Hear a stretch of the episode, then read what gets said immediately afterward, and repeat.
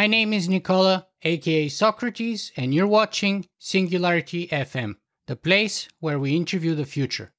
If you guys enjoy this podcast, you can help me make it better in one of two ways. You can go on iTunes and write a review, for which I will be very grateful to you because it does make a big difference to my ranking. And also, you can simply come to my singularity.fm website and make a donation. Today, my guest on the show is Gennady Stolyarov II, who, among many other things, is the author of a book called Death is Wrong, as well as most recently the chairman of the United States Transhumanist Party. So, welcome to Singularity FM, Gennady. Thank you, Nicola. It's a great pleasure to be speaking with you today. Fantastic. So, Gennady, if I were to ask you to introduce yourself in your own one or two sentences, how would you do that best? Well, I consider myself an individual who seeks to use ideas in order to change the world. And I do that through a broad array of endeavors, be it my philosophical writings or my political work on behalf of the US Transhumanist Party or my work as an actuary or my musical compositions or the YouTube videos that I create in my spare time. I would say the guiding principle of my life is the quest for permanence, which I strive for in every area of my endeavors. The quest for permanence. So, is that the biggest area in the world that you want to make an impact, that you want to make a difference for? Yes, uh, absolutely. And I would say it unites a lot of my areas of endeavor from the pursuit of indefinite life extension, which would also involve indefinite youthfulness and vitality, to the attempts to preserve the great cultural and intellectual accomplishments of the past, which we should strive to appreciate and build upon. Mm-hmm. Fantastic.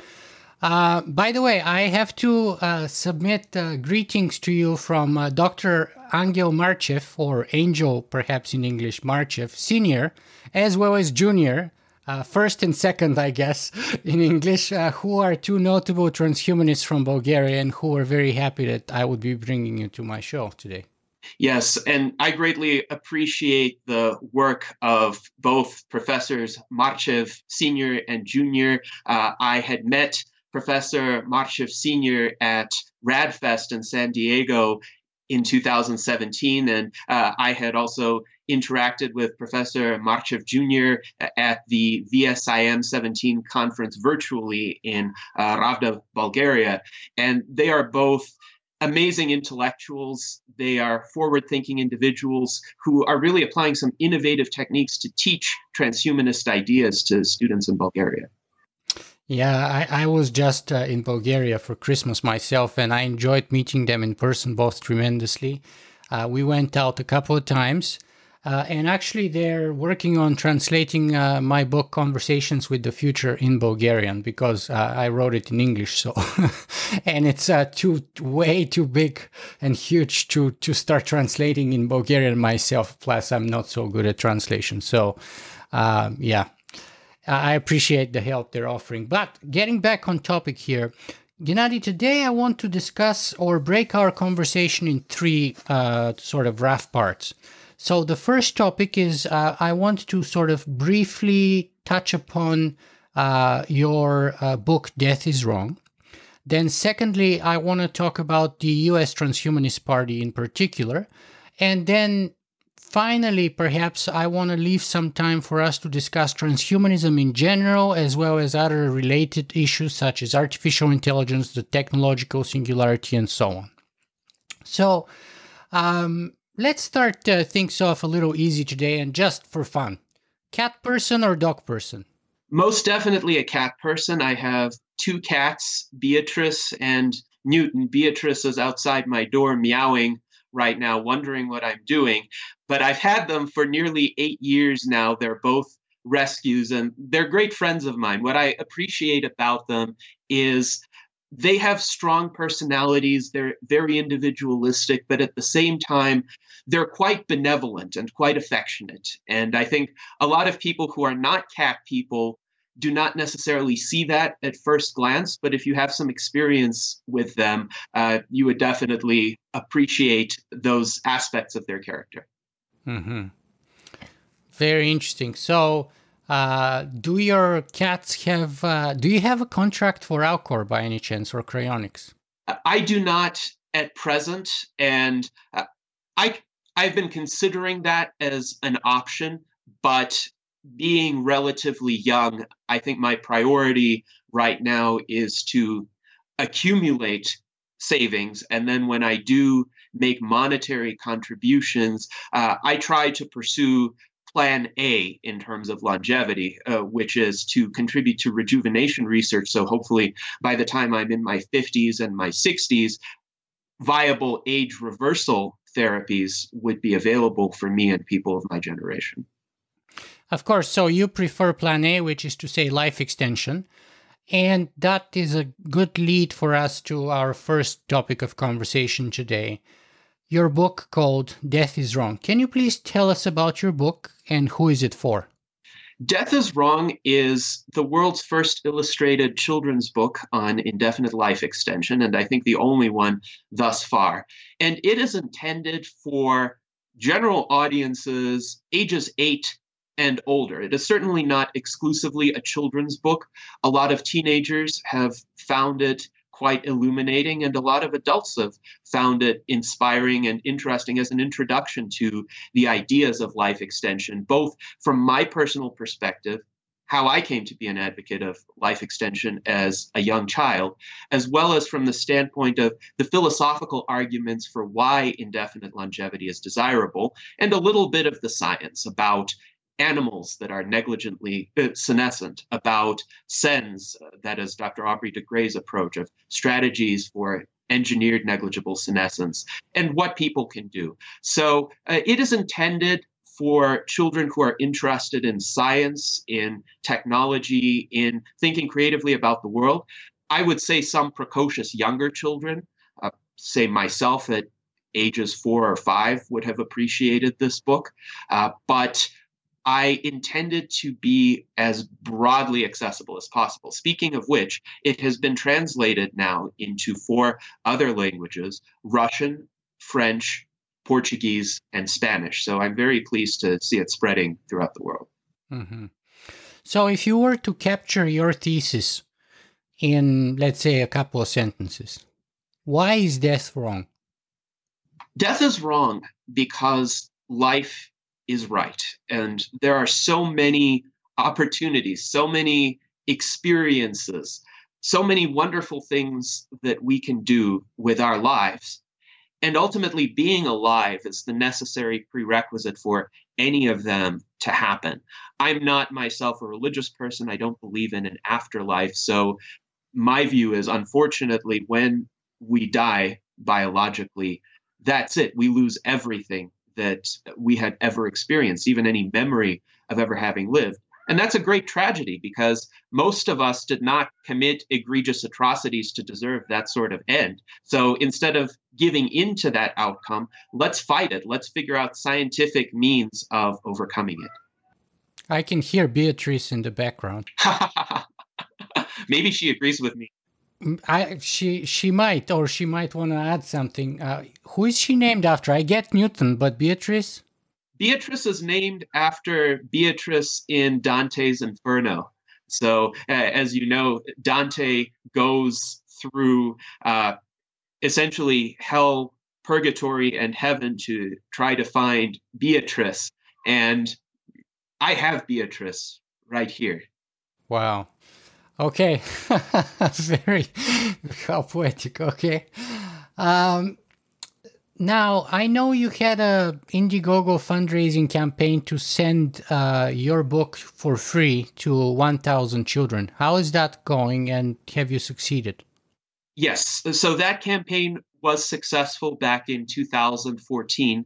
We raised a bit over $5,000 via Indiegogo, and as a result, I was able to distribute approximately 10,000, uh, sorry, 1,030 copies of Death is Wrong, after which I also made the book available for free as a PDF file, and it has had uh, many more thousands of downloads since that time. Uh, so essentially, all of the money was spent on shipments all over the world.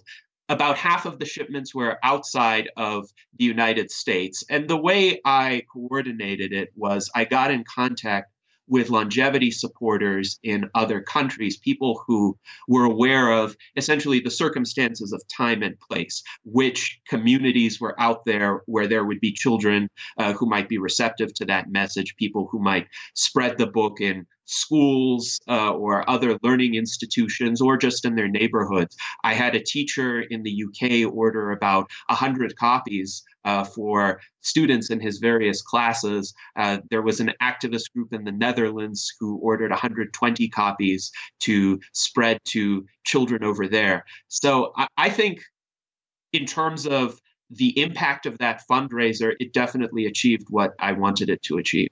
Mm-hmm. Very good. And how is the feedback for the book in general? I think generally the children who have read it have appreciated it with responses ranging from mild curiosity to enthusiasm. Interestingly enough, teenagers have been more enthusiastic about it than younger children. And adults who actually read the book and go past the cover image uh, have generally considered to, it to be a thoughtful reflection. Now, of course, there are uh, various ideological strains in the adult world that are critical of the book. And generally speaking, uh, I would categorize them in two buckets, one of which is the bioconservative, uh, you're messing with God's plan uh, type of argument. The other is the neo Luddite or left wing uh, environmentalist type of argument of uh, you're uh, essentially exacerbating alleged problems like overpopulation, uh, environmental destruction, etc. And we should instead abandon technology and return to hunter gatherer times. Uh, so those are extreme positions on the right and the left. People who hold more moderate positions tend to be at least open to the ideas in this book. Mm-hmm. Well, I have to say, I personally am very open to the ideas in this book. I also think that your goals are commendable, and yet I struggle to say that I like it. I'm not really a fan of it. So I, I wonder. I was wondering which camp I would gonna end up. uh, so I, I would be curious as to your perspective and your feedback. Well, I do, I do have it, but but you know, in the end of the day, my opinion is not the truth. It is nothing more but my opinion. And if you have positive feedback from around the world, why should we waste time on it? well, I'll leave that to your discretion. Right. So it's just, uh, yeah, I, I, to me, it's just, I think, to be honest, uh, how can I put it? I, I think it doesn't work for adults because it's kind of a little immature in terms of the way it's written and a little crude perhaps in its writing. And it doesn't work for children to me too because it's it's it's not fun. It's not engaging emotionally enough. It's not interesting. Like if I was a child, I wouldn't want to read it or not stick to it. But again, this is not the truth. This is just the skewed opinion of one very flawed person. So if you have a, a, thousand other people telling you that you have a great book and they're willing to order a hundred at a time, who cares? Right? So let me focus instead on something more curious and productive here. You have the following quote in the book, and I want to ask you it's a little bit of a personal curiosity question. Quote My superheroes were old wise men who traveled the world on magic carpets. Period. They had exceptionally long beards, longer than my grandfather's gray beard, since they were much older. To me, a beard became a symbol of living to an old age. The older a man was, the longer a beard he got to have. I too decided that I would grow a beard when I could, and I would never shave it, as a reminder of a part of myself I never wanted to lose. So, is that why, for as long as I remember, you've been having a beard? Yes, that, that is exactly why uh, I've been having a beard and why my beard has become a little bit thicker as I've gotten older. And I think it's very important for me as part of this quest for permanence to be consistent with the image of myself and the image of the aspects of myself that I valued in earlier moments of my life. So I want to be the kind of person of whom the five year old me would be proud. And in 30 years, I hope to be the kind of person of whom both the five year old me and the 30 year old me would be proud. So I, I try to encompass that totality of my values and aspirations in every moment that I live. Yeah, and, and I appreciate that in you that you're, and I actually think that's very important, um, which is why I try to bring light to not only a person's work when I interview them, but also to their personality. Because I don't believe that you can differentiate or that you ought to differentiate between what we do and what we say and who we are. Um, and and I can't give uh, you know a break to someone like Wittgenstein, for example, who was a brilliant philosopher on the one hand, and on the other hand, a very strong Nazi sympathizer. So and and yes, we can learn something from his philosophy, perhaps, but I cannot personally respect him as a person and as, as an individual, and I cannot separate his work from his being. I think it's a it's a it's a totality, and we must all live our message. And that's why I respect you, uh, and, and one of the reasons why I decided to bring you to my show today. Thank you very much. That's a great compliment, and I greatly appreciate it.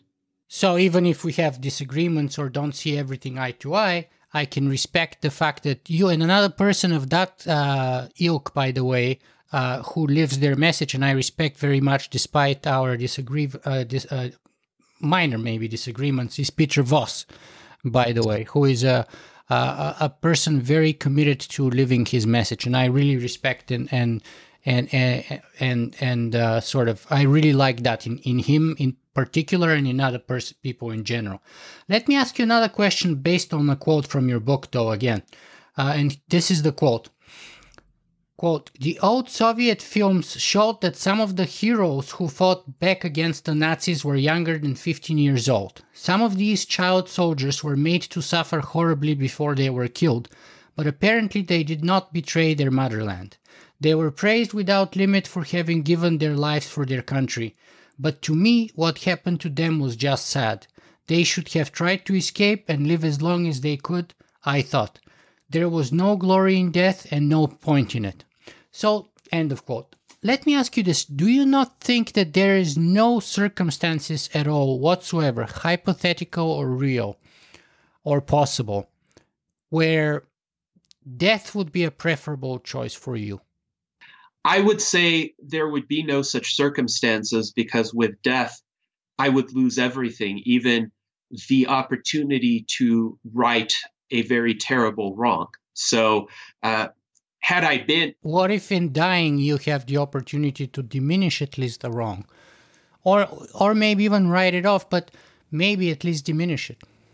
I would have no way of knowing, uh, essentially, that even that attempt had succeeded. But I sometimes think what I would have done had I been, say, 15 years old in 1941 when the Nazis invaded the Soviet Union. And considering that I could have probably fled amid the chaos, gone to a neutral country, and hopefully lived another 80 years during which I could not only achieve in a variety of endeavors, but if I was horrified by what the Nazis had done during their occupation, I could have taken part in efforts, for instance, to pursue Nazi war criminals, which were ongoing in the subsequent decades. So I think a person is always more useful uh, alive than dead in order to improve the state of the world and combat injustice. But what if everyone reasoned like you and everyone ran away from the front? Because there were many other 15 year olds who thought differently and who signed up and fought and were part, at least, of first halting the, the German uh, onslaught and eventually turning back the tides of war. So isn't that and, and that's just one, you know, example that's beaten to death, but but maybe let's make it something more personable. Let's say you can save the life of a person you love, like your wife. But the cost of that the cost of that would be giving your own life. And there's many situations for that. It could be like anything from an aggression or uh, assault or, or like uh, medical treatment that we don't have the cure yet for, but you know, and you have to donate some some organ of yours or anything like that.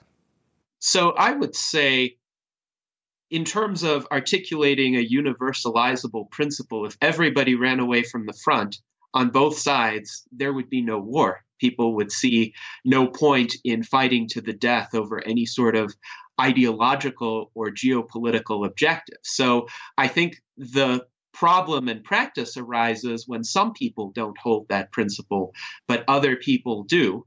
And what is more effective and right for the people who do hold that principle in terms of essentially making it to the next phase of the world, so to speak, when that immediate danger has been averted. Now, in the situation that uh, you describe with uh, the possibility to save somebody uh, one loves through an organ donation uh, or another course of action, I think the world is complex enough and multifaceted enough that there is never this clear binary alternative of either sacrificing yourself or sacrificing another person.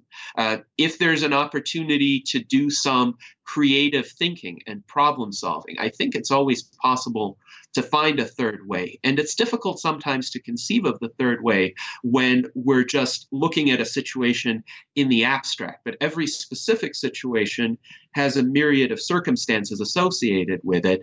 And one can find certain circumstances that would align in such a way as to achieve an outcome that doesn't require sacrificing anybody. Now, that's contingent on having that information, having the time and the intellectual capability to think through it. So it doesn't always happen. And often in the real world, there are great tragedies in uh, human matters. But at least hypothetically, I don't think we're locked into this uh, sacrificial binary alternative. You know, uh, I sympathize with, with your sort of motivation in answering that, and I respect your conclusion. Uh, but you know, we know that there are people who are willing to kill and die for things today. Uh, whether we like it or not, whether they're confused in their first principles or not. Uh, like, for example, those soldiers in Germany. Uh, or more specifically, getting out of the hypotheticals, when I was in the army, you don't have time to discuss things.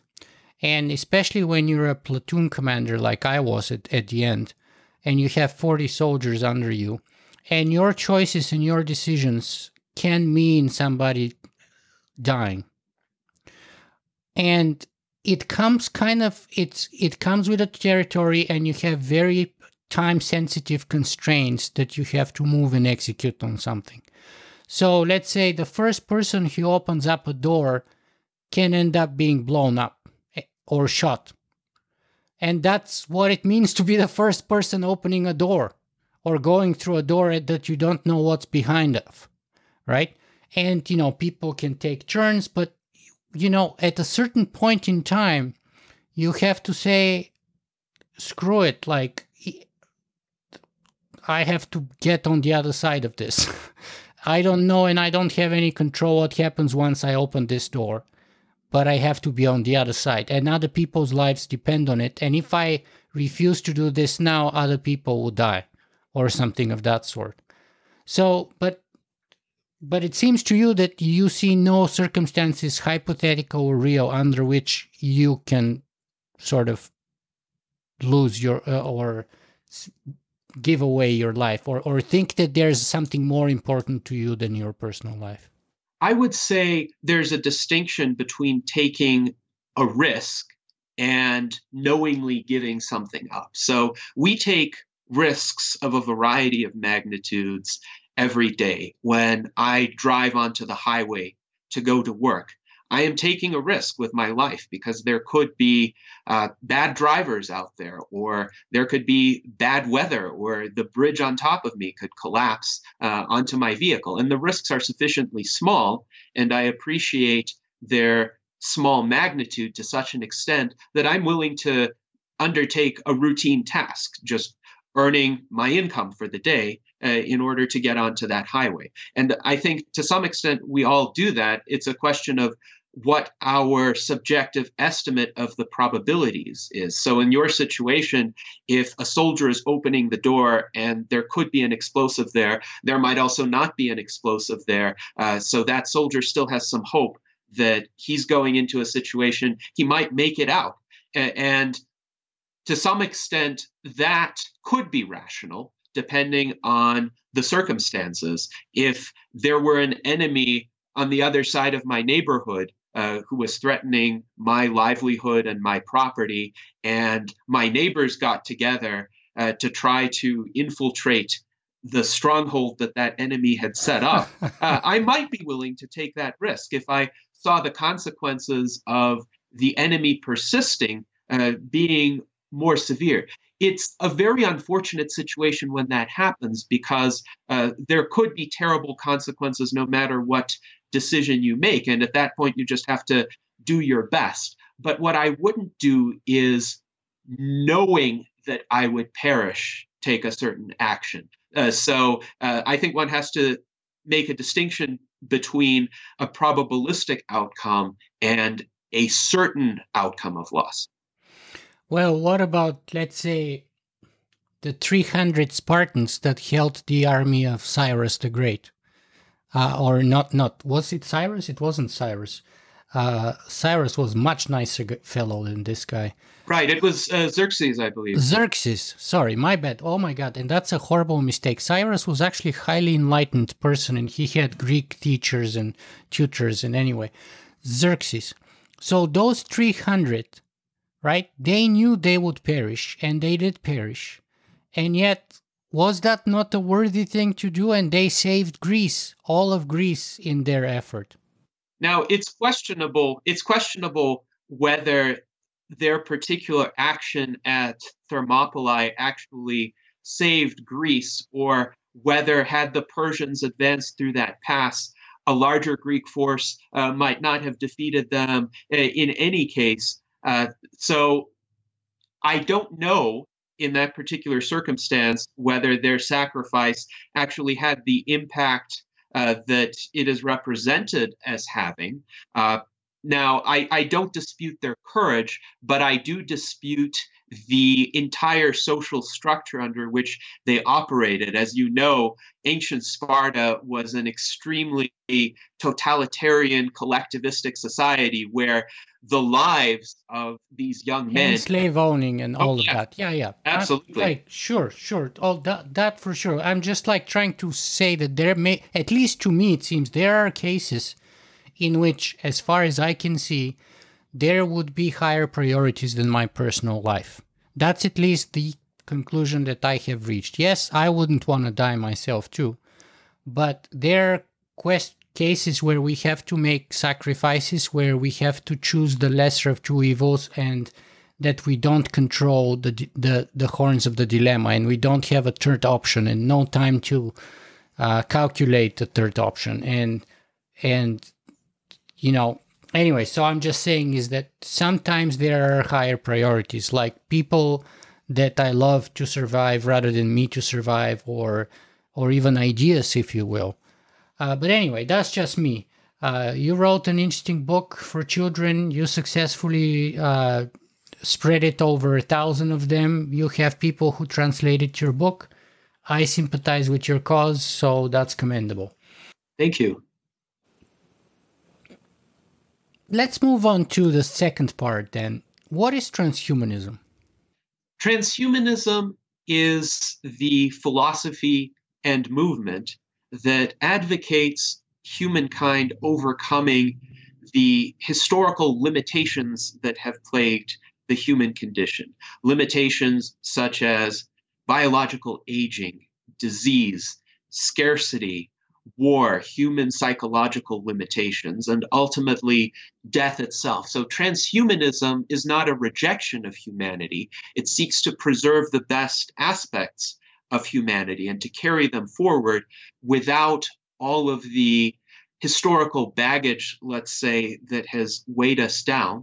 And I would say another dimension of transhumanism is it is the logical extension and extrapolation of the philosophy of humanism, which seeks to understand and rationally advocate for improved human well being, except that the humanists during the Renaissance and the Age of Enlightenment didn't have access to the kinds of technologies that we have in the early 21st century, as well as the technologies that are in development and will be accessible in future eras. So their methods of improving the human condition were more limited than the transhumanist methods will be. Mm-hmm.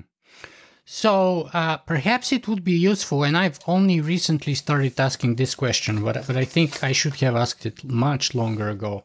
Because when we're talking about transhuman and transhumanism, it contains that human part. And it seems that there are as many definitions about what it is to be human as there are definitions of what it is to be transhuman. So if I were to ask you, um, what is it to be human in your view? So I think my favorite definition is actually a definition that Ayn Rand provided, and that is uh, human or man, as she put it, is a being of volitional consciousness. So we are aware of the world and we have the ability to make choices regarding what we do. And our fundamental choice is actually to choose to focus or not uh, on particular aspects of reality and to choose to take them into account or not take them into account. Uh, and I would say, complementing that, of course, uh, are our biological faculties that enable us to uh, exercise this ability, whereas plants or lower animals would not have uh, those properties. And, and what about primates, for example? Like, whether it's the great apes, whether it's elephants, whether it's dolphins and whales, they seem to have the same ability uh, to make choices. They they have they're self conscious. They pass the self uh, uh, test, uh, the self recognition test in a mirror. All of those things. I would say they have those abilities to some extent.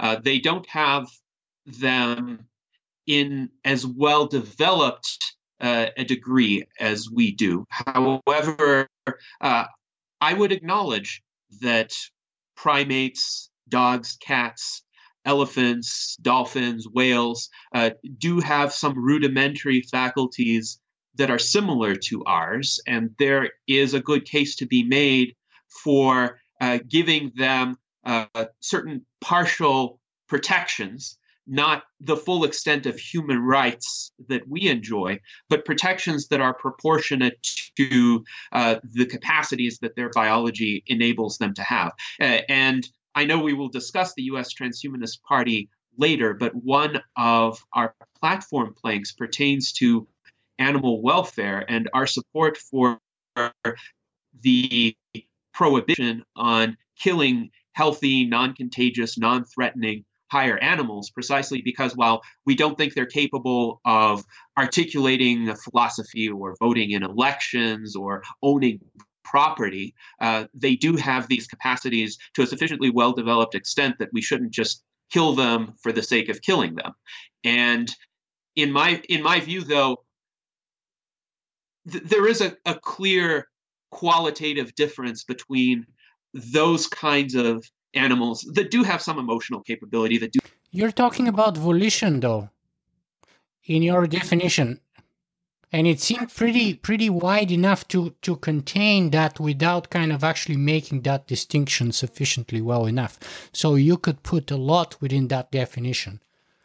Like other species. When i say a lot i mean a lot of other species so what we can do with our volition that is different from other species is that we can so fundamentally transform our environment by deploying our knowledge and intelligence, essentially the results of that volitional exercise, the results of that choice to focus, that we're the only species right now that is capable of reshaping the world and controlling our own evolution. Uh, some species have the ability to do certain rudimentary things like a beaver can construct a dam and maybe uh, affect the course uh, by which a river flows. But a beaver is never going to build a city. Uh, beaver can construct a dam because beavers have evolved to have that instinct uh, to engage in that behavior. Uh, we don't just have these instincts we can uh, actually discover new behaviors and choose to engage in them so that's the qualitative difference by which our volition is less constrained. I would say all of the lower animals, when they have some degree of volitional exercise, it's within these bounds of their instinct and what they've been evolved over uh, millions of years to be able to do. Mm-hmm.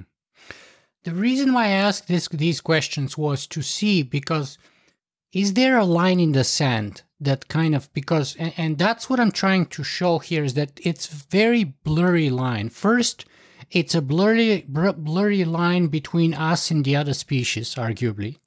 Secondly it's a very blurry line between human and transhuman which is why for example some notable transhumanists that i know of refuse to, use the term transhumanist because they see that they say that this is Take, for example, Ray Kurzweil's definition of what it is to be human. He says we are the species that transcends itself constantly in everything that we do, right?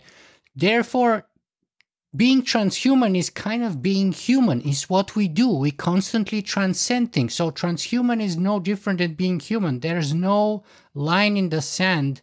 We've been doing that, we've been transcending us for thousands of years. Therefore, there would be no line in the sand that says to us at some point, well, we're no longer human, now we are transhuman. Those people argue at least. Right. And I would say there's a lot of merit to their claim here in the sense that we're not going to be able to pinpoint a definitive time when the transhuman era began, just like all of the estimates of when the Renaissance began or when the Enlightenment began are just estimates. And often these estimates were made in retrospect. So you can argue did the Enlightenment begin in 1680 or did it begin in 1710?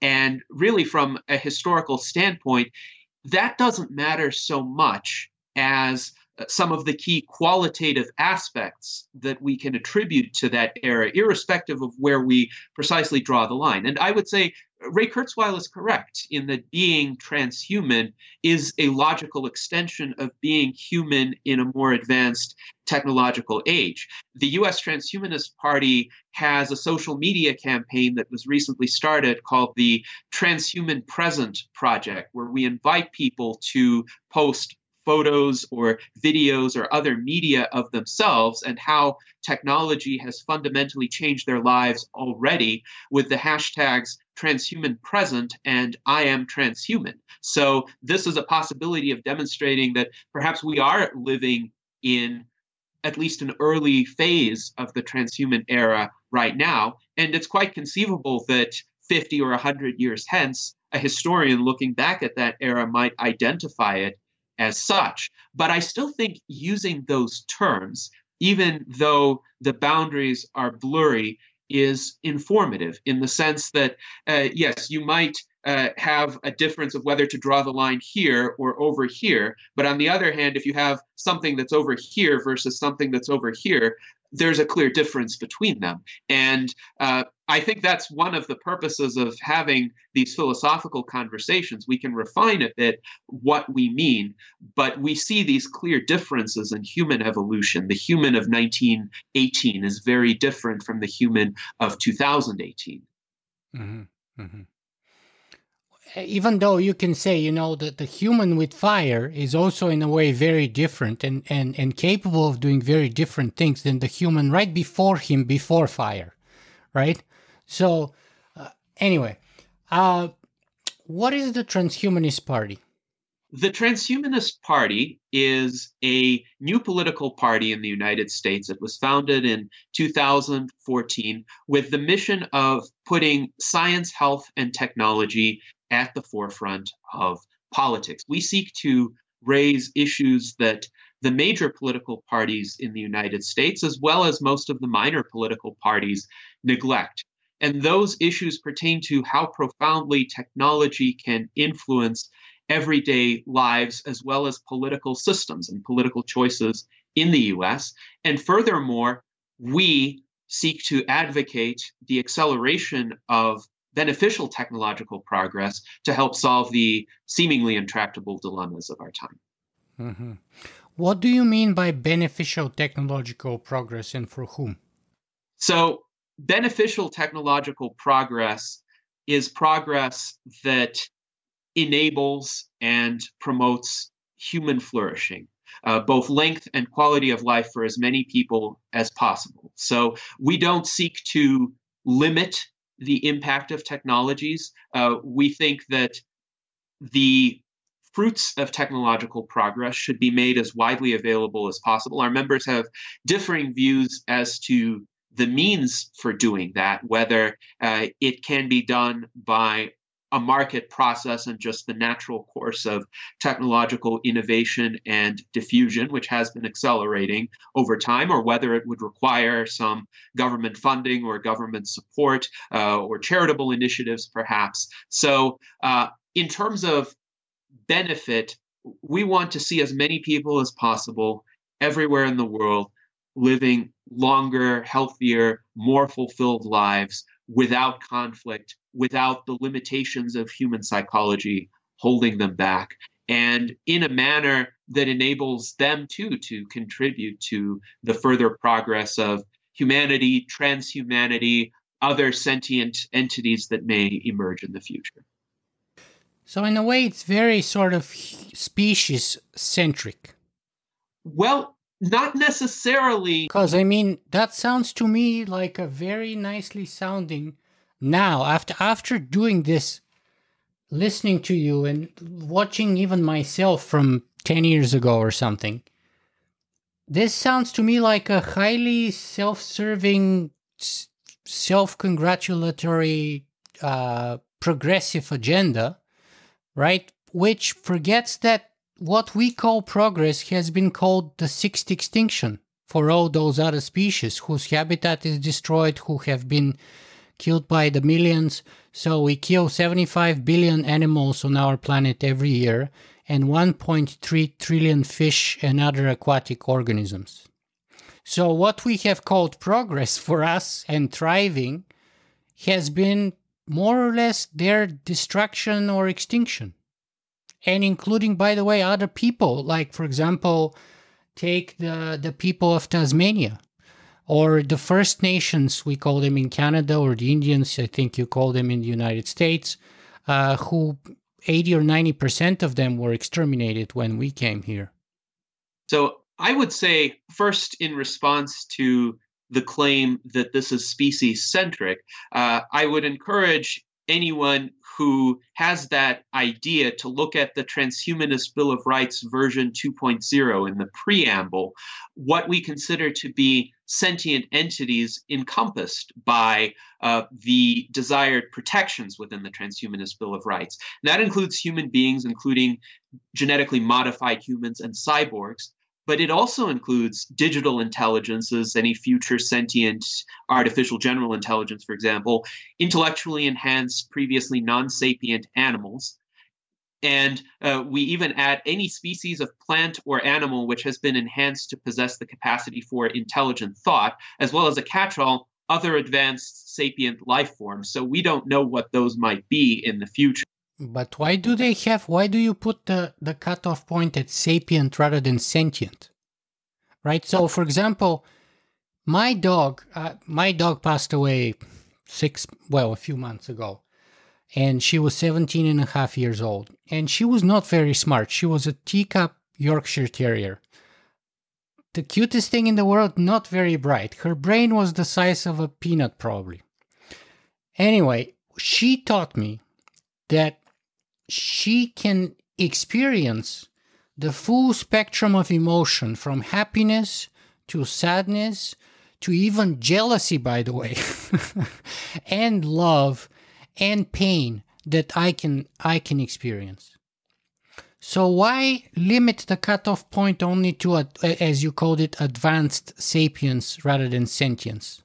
So I think this is where we can make a distinction between rights and protections. Uh, as I've said, certain lower animals that are still advanced in certain faculties might merit protections against gratuitous killing, for instance, or killing for the sake of convenience, just because, say, an animal shelter runs out of space. I would not support euthanizing the animals in that shelter.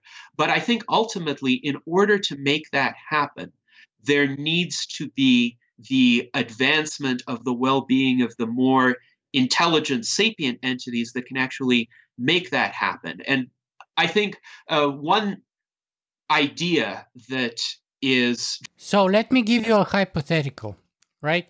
Imagine we have either artificial intelligence or alien intelligence, which is orders of magnitude smarter than us. And they come to our planet, whether through, you know, spaceships or whether through some kind of evolutionary machine learning algorithm or whatever.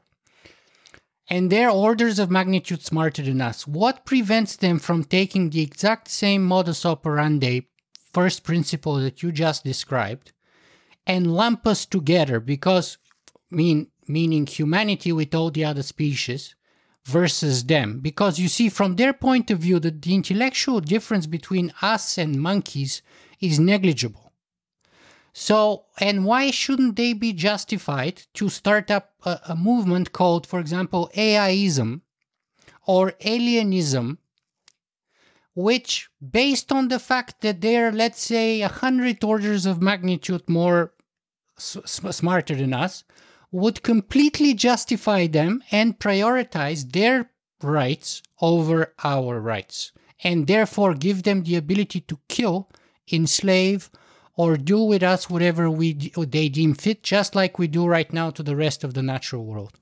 So I think this this is where the non sequitur comes in because uh, just because uh, a given entity is a hundred times more intelligent than we are doesn't obviate that qualitative distinction that I articulated, where humans do have the ability to deploy their volition and intellect to reshape the world. And certainly a more advanced intelligence would see these gradations as well, the gradations below them, just as we see the difference between, say, a plant and a worm and a dog, and we treat them differently. Look at our creations just like we look at ant hills or termite castles or uh, beaver dams, etc. They would be so simple, just like we see the architecture in a termite or an anthill, uh, and and we say, well, that's pretty cool and impressive, but it's it's it's ridiculously tiny and small compared to us. I don't think they would hold that contemptuous view necessarily. Now, I tend to think greater intelligence is at least correlated with greater morality and the ability to make moral distinctions. We on the whole, are more intellectually advanced. Greater intelligence didn't seem to help Cambridge Analytica or AIG or Lehman Brothers or WorldCom or Enron, who took the cream of the crop from schools, from uh, any kind of tests, from professors, from even nuclear physicists, and and and etc. So it, it didn't seem to prevent or help them in any way. Well, these are abuses, or the Nazis, or the Germans, who were like the most scientific and logical nation, at least, and, and of course Berlin was the center of the scientific world uh, right before World War II, um, and and during World War One, of course, especially uh, late 19th, early 20th century, especially, uh, and it didn't help them to do horrendous crimes against humanity.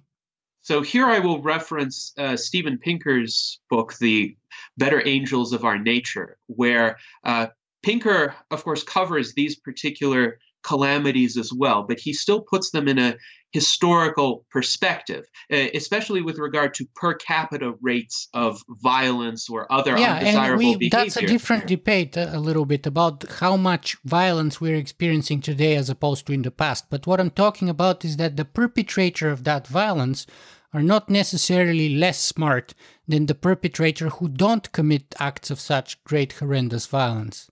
Right? In fact, sometimes it takes a smart person, a very smart person indeed, to commit a very, very big, horrendous crime. And the greater their intelligence, the worse and bigger their destructive capability is. I would say their intelligence in that in that situation is one-sided. It's limited to matters of practicality, how to carry out a particular preconceived plan. But if you think of the actual ideology of somebody like Hitler, it was a remarkably unintelligent, a remarkably primitive ideology, essentially the oldest trick in the book. When something happens, blame a scapegoat. Uh, blame a minority in the population uh, that arouses resentments for other reasons and uh, kind of convince the rest of the populace that oh, all your problems could be solved if only you crack down on this minority. But this happened in the Middle Ages too. Whenever there was a plague, it's the Jews were today. today in your own country. Of course, uh, but consider again the difference uh, of degree. Uh, the rise of populism and nationalism throughout the Western world has been alarming to me, but thus far, apart from uh, some clashes in the streets uh, a few lives lost very tragically. We haven't had mass purges. We haven't had people incarcerated in concentration camps. This is already uh, a much milder situation than existed in the mid 20th century. And I often try to think, why is that the case? For all of the extremely disturbing phenomena of the past two years, we have not degenerated nearly to the same uh, state of brutishness that characterized the Western world uh, even three to four generations ago. Well, I recommend you check out the numbers for refugee in the world today, and you will see that they actually are an outlier with respect to Steven Pinker's claims because we do have the highest number of refugees in the world right now uh, or even internally displaced persons uh, and stuff like that. So that's at least one outlier there. Um, uh, and as, as far as concentration camps, those refugee camps are pretty much concentration camps in many cases, uh, with all kinds of horrendous crimes happening in them. Uh, and even like I wouldn't go maybe that far, but even like the rounding up of like uh, uh, people who have resided in the United States for decades uh, and putting them in jail or camps or whatever right now that's happening on the way back to maybe Mexico, maybe other parts of Latin America, has been uh, kind of uh, not too far off fr- from that, perhaps. Um, Right. And I don't think we disagree that these are moral travesties and they need to be corrected. Uh, and the Transhumanist Party stands in firm opposition to uh, any kind of behavior that would seek to target people because of their national origin uh, or because of their immigration status. Uh, we have planks in our platform uh, that are vociferously opposed to that. But I think, in terms of the role of technology in guiding the future evolution of our societies on net it's going to be positive and it's going to enable us to overcome this atrocious behavior because this atrocious behavior is uh, indeed a very primitive remnant of the human psyche the human capacity to engage in these types of violations has always existed. And one of the goals of transhumanism is to seek to find ways around these limitations of human psychology that uh, often plunge people into these traps of conflict and violence and demonization of the perceived other. Mm-hmm. Yeah, I agree. And that was a digression of my own creation, perhaps, with my only point being that even great minds, such as, for example, Albert Einstein's all luminary uh, colleagues, German colleagues, were very quickly captivated by uh, what you call the simplistic uh, and not very intelligent in many ways ideology, and including a person like Wittgenstein that we started with, and and then they they provided full support uh, to to to the Third Reich. Uh, so you had those geniuses in all those disciplines, is all I'm saying, uh, and yet they were not very smart, at least in that way. And their genius only helped create weapons of mass destruction, be it like things like mustard gas and other chemical weapons and so on, and therefore only prolonged the war and create made Germany more powerful and the, the damage bigger. And their intelligence didn't help them make the right decision in, in any way, shape, or form. So I'm just like undermining the claim here that there is a correlation between intelligence and morality. I think this is why we need philosophy and we need to have moral discussions and we need to have an approach to politics that is grounded in moral principles. Uh, so I don't necessarily disagree with you, but I do think those same faculties of intelligence can at least enable people, if they choose to focus on moral questions, to do that. And the challenge, the ongoing challenge, is how do we get the discourse to focus on those moral questions in a variety of fields of human endeavor. Uh, because right now, we're not even at the point where politics is intelligent. We're at the point where mainstream politics consists of sound bites and mudslinging and fear laden rhetoric by uh, each of the major political parties trying to demonize the other political party, uh, even though there are more similarities than differences, I would assert, uh, in order to get the voting base riled up and get them to absolutely turn out and vote against the other candidate rather than for some constructive policy change. So, what is the US Transhumanist Party goal and mission?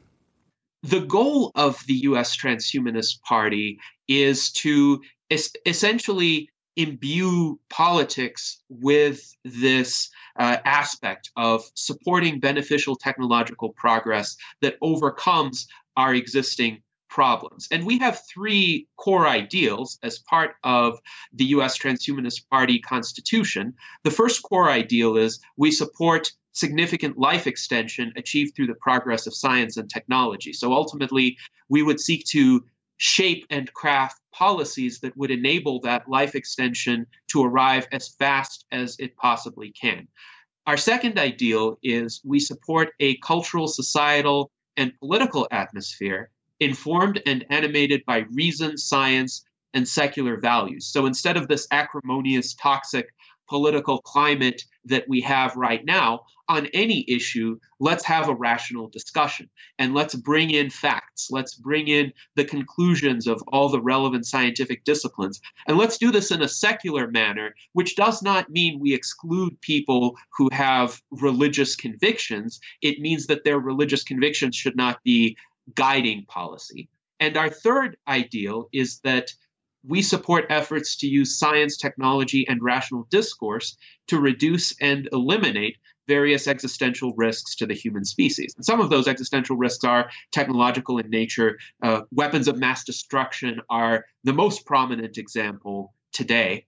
And we support complete nuclear disarmament and a complete abolition of other weapons of mass destruction. But there are other existential risks that are entirely, quote, natural in origin, the possibility of a major asteroid impact striking the Earth, and only further technological progress will be able to avert those risks. So I would say the world in which the Transhumanist Party will have succeeded will be a world in which we have significant life extension, we have a climate of rational political discourse, and we have at least viable strategies for addressing each existential risk that is on the horizon and I would say one marker of our success will actually be that politicians from other parties and other ideological affiliations will start calling themselves transhumanists, uh, or at least sympathizing with a lot of transhumanist ideas. So you might have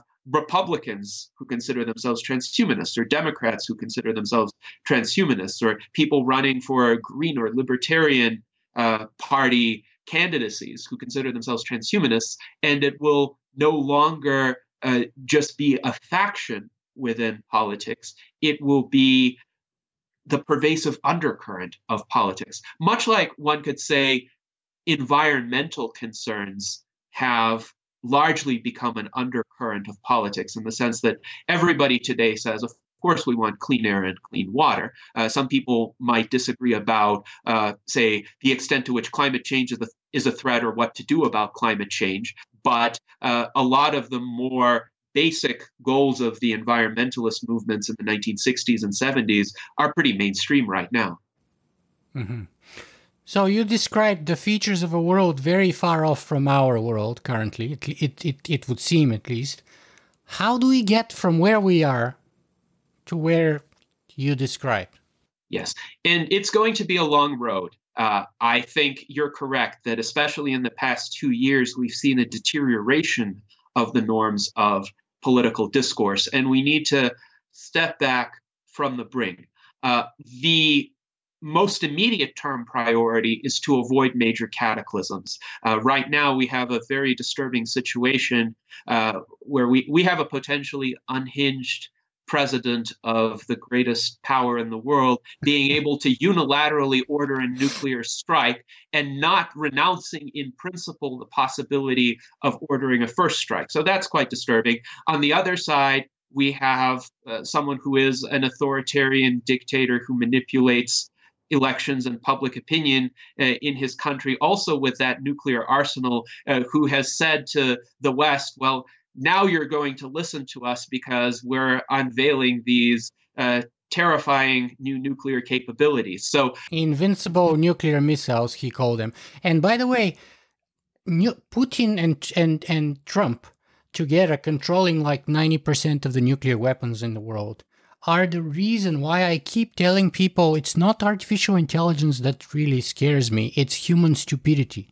Because we can we are the greatest danger to the world and, and to ourselves and to all life on our planet right now and historically have been for a while now and when you look at these two guys you know one is as you called him unhinged the other guy is like I would say he's very calculated. He's very good in a way at what he does, sort of like a, uh, realpolitik that that measures everything in like divisions, like Stalin did. You know, how many divisions does the Pope command, for example? Right, that was Stalin's questions, uh, Stalin's famous question in World War II. You know, so Putin is of that ilk, of that ca- caliber, and yet in in some ways, Putin would tend to be the more of the rational, the more rational actor, which is crazy, but but but but but he is at least more rational and predictable and following sort of a strategy and self-interest that while i may not agree with i can understand.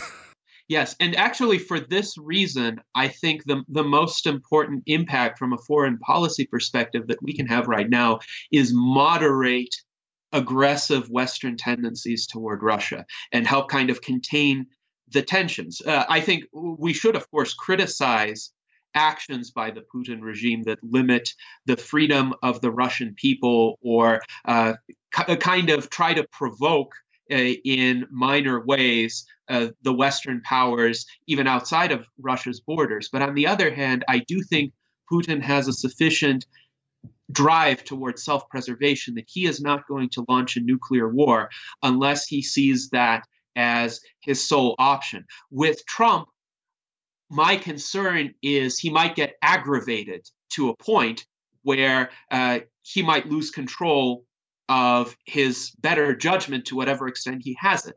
So I actually, I hope I'm wrong, but I think your word unhinged was very proper, and that scares the heck out of me because it's a very good word, I think. But, but it's not good for the president, but I think it's good to describe the current president. And that scares the heck out of me. So I think we should consider what checks de facto exist against that worst case scenario of all out nuclear war happening. And I think to the extent that Trump is saying right now, why is it a bad thing to have better relations with Russia? That is actually a check at present that prevents Trump from uh, pressing the red button. What scares me in American politics is not just Trump and the Republicans. The Democratic opponents of Trump scare me to an equal extent because it seems to me they are reviving this McCarthyist Cold War tension uh, that we haven't seen in the Western world since the 1950s because of their reflexive opposition to everything Trump does. Not to the point where they're intelligently critiquing Trump's blunders, of which there are many, and we could devote hours of conversation just to Trump's blunders. But their modus operandi seems to be that they're against everything that Trump is for. And wherever they see an opportunity to undermine Trump through whatever means, they do that. So, this allegation of Russian influence in the US presidential elections has been an occasion for the Democrats now to become the party that demonizes anything and everything associated with Russia and riles up uh, a fanatical fringe on the left to call for escalation of tensions with Russia. So my worry is. So you don't think there was meddling of, of the Russian state or hacker groups or secret services, whatever you want to call it, with in the election? I think there was an attempt to spread propaganda. I think there there was hacking into U.S. systems, but that hacking didn't in itself do damage to the infrastructure or affect the outcome of the elections. I think it was. How do we know that? Uh, I think it was more of a demonstration uh, of the Putin regime saying, look at what we can do. But the US government has similar capabilities to hack into Russian systems. I think the. They don't have electronic vote, voting machines to be hacked, though.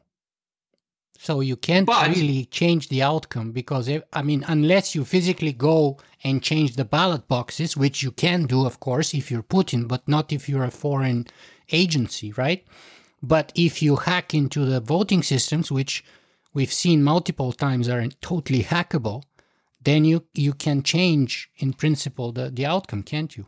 Well, you can in principle, but there's no evidence that this has been done. And for all the thorough investigation, they're, electronic, right? That's the downside of electronics is that once once you have electronic stuff, you can change everything, and there's no guarantee.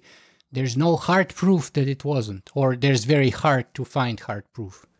Right. Uh, however, the investigations that have been conducted thus far have not concluded that Russian influence affected the vote totals. Now, uh, I, I have no doubt that groups associated with the Putin regime use social media to rile people up and to kind of shift public opinion in certain uh, more vitriolic or toxic directions. But interestingly, the official congressional investigations concluded essentially that this approach wasn't so much intended to assist Trump as it was to sow chaos within American public opinion. So that there were groups that staged pro Trump rallies, there were groups that staged anti Trump rallies. I think the intent was more to kind of escalate the level of acrimony and toxicity and vitriol. Divide and conquer is a very old principle in foreign politics. And and even in business, when you follow this, let's say the tobacco investigation industry of the harm of tobacco, or whether you, you follow the history of, let's say, leaded gasoline and lead being used everywhere in our daily lives, from paint to, uh, you know, and they, they used to even promote uh, paint for children's rooms and stuff. And, and that was a feature. Lead in the paint was a feature, was not, uh, you know, uh, a danger to children. yes, and we should be, we should definitely be wary of propaganda, attempts to influence public opinion from any corner. But I think what concerns me is uh, right now, this narrative of Russian influence is kind of being used to uh, relitigate past outcomes, so to speak. Okay, so let's let's let's get more constructive and get back to the original question here. Then, how that's the environment that you your party is operating in right now.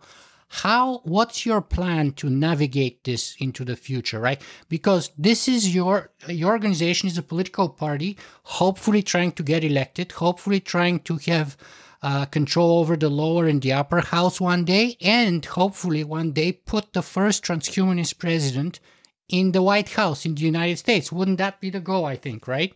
So how do we get from where we are today in this kind of polarized extremist politics where we don't have scientific or uh, you know rational uh, discussion of things but it's all kind of hyper emotional and hyper personal and all of that to so to that ideal outcome that you describe.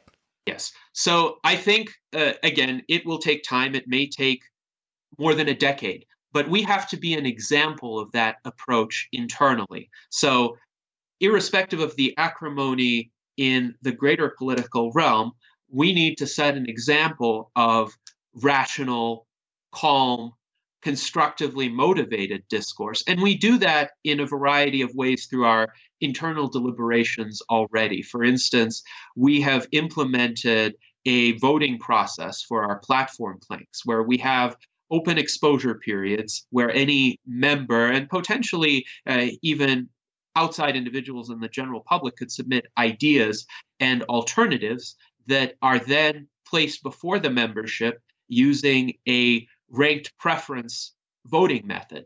Uh, and the ranked preference method uh, is actually a major departure from the first past the post voting systems that exist in much of the Western world today, because instead of requiring people to just choose one option, it allows people to rank order all of the options uh, to the extent that they're not picking something just to vote against uh, what they perceive to be a greater evil. Uh, they are rather uh, genuinely reflecting their order of preferences. And then there's an instant runoff process. So if somebody's first choice is eliminated on the first round, as long as no other choice has a clear majority, then their number two choice gets reassigned the number one vote, their number three choice gets reassigned the number two vote. And this happens to everybody's votes for as many rounds as are necessary. So their vote is not wasted. Right, exactly, exactly. And one can't make the argument that if you vote for an option that is unlikely to win, you're throwing your vote away because you can still rank order the other options and continue to have influence in subsequent rounds of the process. And in practice, this has worked very well in creating a platform that is reasonable and sensible and uh, that steers clear of these toxic ideological extremes that are dominating American politics today. We're going to continue to have platform votes with possibilities for amendment in 2018, so stay tuned for that. Uh, but another way in which we strive to be an example of a different approach to politics is our internal cosmopolitanism. We are open to members from all over the world, not just people who are residents of the United States, but what we call allied members, who uh, essentially can be anyone capable of forming a political opinion, irrespective of where they reside or even what age they are, uh, as long as they express agreement with the three core ideals that I mentioned previously. So we strive to be an example of this inclusivity, not just confining ourselves to uh, representing the uh, aspirations of a particular group or a nationalistic agenda, but saying that the transhumanist project is a project for all humans and all sentient entities potentially, uh, and we should collaborate across national lines in order to achieve that future. And then I would also provide our website as an example of the type of content we publish, which includes a mix of scientific content uh, and discussion panels on various areas of emerging technologies and their ethical implications, art, events uh, that we hold both as an organization and uh, with regard to promoting the events of our allied organizations. So we really try to be a hub of innovative ideas that are relevant to politics and that can be disseminated through political channels used as educational tools. And I would say, uh, as one last point, we're not immediately expecting to win uh, any political office except perhaps some minor local offices uh, if we can get some candidates to run for those in 2018. But we do hope to use the political medium as a way of spreading transhumanist ideas and motivating others to think about what policies can improve the human condition rather than just thinking about my side versus your side and how to win in the short term. Mm-hmm. So you told me that you're like probably the only party in the United States that's not limited only to American citizens or residents, but also open to people from around the world. So let let me ask you. I was going to bring this a little bit later, but let's talk just briefly. Touch on membership. How many members does your organization have today, and how does one become a member? We currently have approximately 850 members. Membership is completely free. One can go to our website, which is transhumanist party.org, and at the top bar of links, one will see a link called membership. One can click on it and find a very straightforward online application form. Essentially, it asks for a name, an email address, the jurisdiction of one's residence, and whether one is eligible to vote in the United States and whether one agrees with the core ideals of the Transhumanist Party. And that's it. Essentially, if one submits that membership application and one agrees with the core ideals, one automatically becomes a member. Even if one doesn't agree with the core ideals but can explain why not, uh, I would follow up with that person and consider whether that person's explanation still puts them broadly within uh, the definition of a transhumanist. And again, uh, I would interpret that term liberally for the purposes of this membership process. So we try to be as open and inclusive as possible, set up as few barriers as possible. We don't maintain personally identifiable information other than email addresses, names, and the states where people live. So uh, there would be no risk to uh, the personal data of individuals from this process. And this is intentional uh, because ultimately we just seek to engage people to whatever extent they want to be engaged. If someone wants to be a 15 minute transhumanist but thinks that what we're doing is interesting and will occasionally check out our website, maybe contribute to a few of the projects that we support on that website, that would be great. And if uh, 10,000 people did that, we would make major progress. I will say, by the way, one of my key goals during my second year as chairman will be to reach that threshold of 10,000 members. Because I think, from a purely probabilistic perspective, that's the threshold where an organization becomes self sustaining. Not all members are going to be actively engaged at all times. But if you have 10,000 and you even have 1% of them being actively engaged, then you have 100 volunteers who might each go off and do their own projects, but within this umbrella of the Transhumanist Party, that could change the world. Mm-hmm. So you said you, you have 850 members currently, and you're striving to get 10,000 within the next uh, year or so. Uh, that's very ambitious and commendable, I think. But tell me, because you said that you accept people from around the world too. Out of those 850, do you have any breakdown in terms of demographics? How many of them are sort of either resident or citizen Americans or foreigners? I can give you a, a kind of rough estimate. I haven't run the statistics on this, although I could. Uh, but I would say, uh, roughly speaking, uh, perhaps 30% of our members are allied members and the other 70% are united states members. Again uh, this, this is just a back of the envelope type of estimate. Uh, probably when we reach a thousand members i'm going to conduct a more detailed statistical analysis based on just the rudimentary information that we collect. Okay so then the, the next question is you said uh, self-sustaining possibly when you reach 10,000 people. But what do you mean by that when it comes to uh, financially speaking, anyway? Because you don't collect membership fees. So, how do you make your organization self sustaining financially speaking? And, and by the way, where and how do you pay for your current ongoing costs if membership is free? Do you does your organization have any other income or how's that work? So the Transhumanist Party is a completely non monetary organization. We do not have any income, expenses, assets, or liabilities. That right there would make it very unique in the American political spectrum. Indeed, no we have money. completely we have completely taken money out of politics, at least at, at this early stage.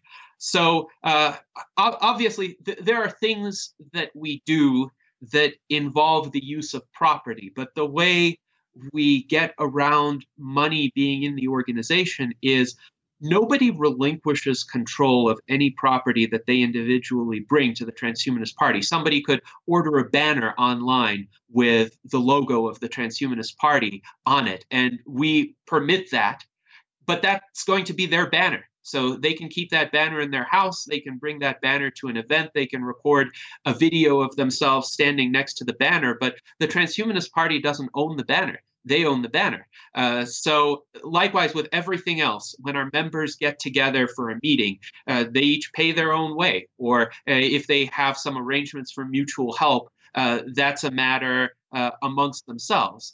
And so long as we don't uh, have a campaign that is subject to federal campaign finance requirements, which we don't have at this time, this would be uh, a viable way of operating. Now, at some point in the future, if we're going to uh, seek to get ballot access in some of the larger states, which would require thousands of petition signatures by hand and perhaps tens of volunteers canvassing for weeks at a time, it would be difficult to do that without having a budget as an organization or without having just ex- an extremely dedicated core of volunteers uh, that will go off uh, on their own, irrespective of any monetary support that they receive. So, so at that point, we're going to need to build out a greater infrastructure. But I think, in terms of the sequence of events, to have that infrastructure even be viable, we need to have people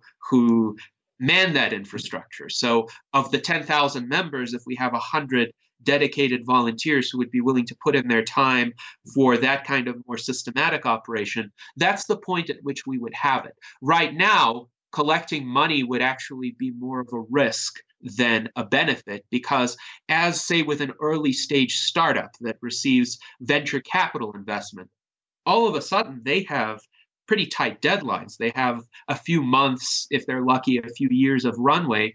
And then if they've run out of money and they need that money to support their ongoing operations, then the founders have no choice but to, quote, pivot or close down. And I never want to be in that position. I am uh, somewhat of an expert in running projects on shoestring budgets or non existent budgets. I've done that for many years, both personally and professionally. So I'm confident uh, that the Transhumanist Party can continue to operate as a non monetary organization for as long as it needs to, especially because we do have some dedicated volunteers. Uh, over time, if, if we do seek to run candidates for major races, that may need to change. Or there may be some workarounds in certain states. About half the states allow independent candidates to run, but to have a political designation printed on the ballot next to their name. And that political designation doesn't have to be an officially registered political party, but they could say U.S. Transhumanist Party next to uh, their name on the ballot. And that would allow, say, an independent candidate to self finance and that campaign would then be subject to the campaign finance rules. But then we, as the Transhumanist Party, would uh, just serve as a political designation, and we could offer kind of a, a more informal base of support, exposure, endorsement for that candidate. Mm-hmm. So perhaps you think that you can take on those multi billion dollar organizations, which are the Democrats and the Republicans, and I mean, like, just take the, the, the presidential campaign is a multi billion dollar venture, of course. Um, so perhaps you're tr- and the organizations or the parties behind the candidates who endorse them they're also multi-billion dollar organizations with very deep pockets and stuff like that so you think you can sort of handle that one district at a time by fielding possibly independent candidates who associate themselves with the ideas of the Transhumanist Party, and each of those campaigns is subject to those electoral laws, but you as an organization stay out of it. If, essentially, at least in the early stages of our existence. And here's why I think this is a viable path, at least incrementally people are getting tired of the acrimony from both the political right and the political left. And ultimately, if voters get sufficiently disillusioned, there's going to be a vacuum, and something is going to fill that vacuum. And we have a choice over whether what fills that vacuum will be constructive or whether it may be worse than the political status quo. Eras like ours are openings, of course, for populist demagogues. Uh, 1920s, 1930s Weimar Germany uh, is a great parallel of that but also they could be openings for a kind of reactionary oligarchic crackdown where uh, some people uh, who benefited from the prior status quo decide we don't like the chaos, we're going to come in and restore order in a fairly brutal manner. So we don't want either of those options to fill the void. We want to create a forward thinking option that hopefully by the time that uh, opportunity comes around, we'll be able to step into the void. And I think there's a distinct possibility within the next decade that a moment will come where the Republicans and the Democrats will have completely lost credibility. I think it's already happening. Actually, if you look at what happened in France with Macron, he came out of nowhere within a year or so and took over the elections. So, uh, versus parties with decades, if not a century worth of history behind each of them, uh, simply because the electorate was disillusioned by both sides of the debate, uh, the left or the right. And I think, you know, even in a way, signs like both like the Tea Party prominence as well as the Bernie Sanders campaign on the other side show that people are really tired of, of, of, of that. So I think maybe not a decade. It's not impossible for it to happen very, very soon, much sooner than a decade, actually. Uh, and again, as you pointed out, the risks are that it can get actually much worse. So, for example, Duterte in the Philippines is, a, is an example of such demagoguery and, and sort of populism and, and, and outright lies, perhaps. Uh, and Macron is perhaps a good example that things can actually go for the better, uh, too. So it's not just bad, but it could be actually good. Yes, indeed. Now, uh, so we discussed membership. Let me ask you this. Uh, some people were criticizing the Transhumanist Party that it's a or at least it looks like or behaves like like it's a one party, uh, one issue party, right? So and that issue is obviously longevity or life extension or anti-death or however you want to define it right? So and and there's a party is not a is rarely a one issue party. Usually it's a multi-dimensional. So what do you want to say to that kind of criticism? Yes i would say we have strived diligently to demonstrate that we are not a one issue party clearly longevity is an important focus of ours and it does get considerable coverage in our platform.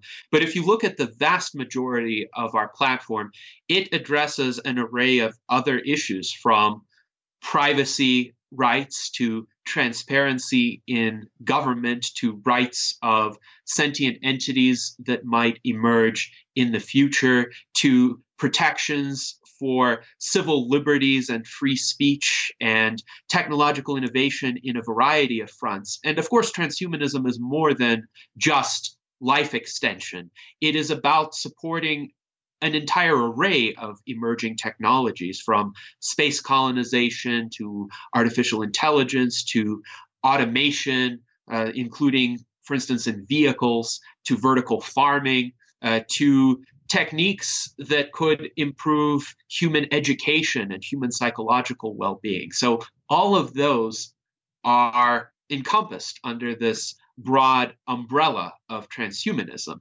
And some people will focus on certain aspects to a greater extent than others. We've had a panel of artificial intelligence experts early on in uh, my tenure as chairman. We did have a panel on life extension, but we also had panels on art and transhumanism. Uh, we've had a panel on cryptocurrencies and their relation to transhumanism, uh, as well as, of course, other technologies of blockchain.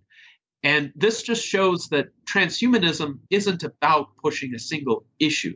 It's about pushing the outer boundaries of human advancement in as many areas as are possible and beneficial.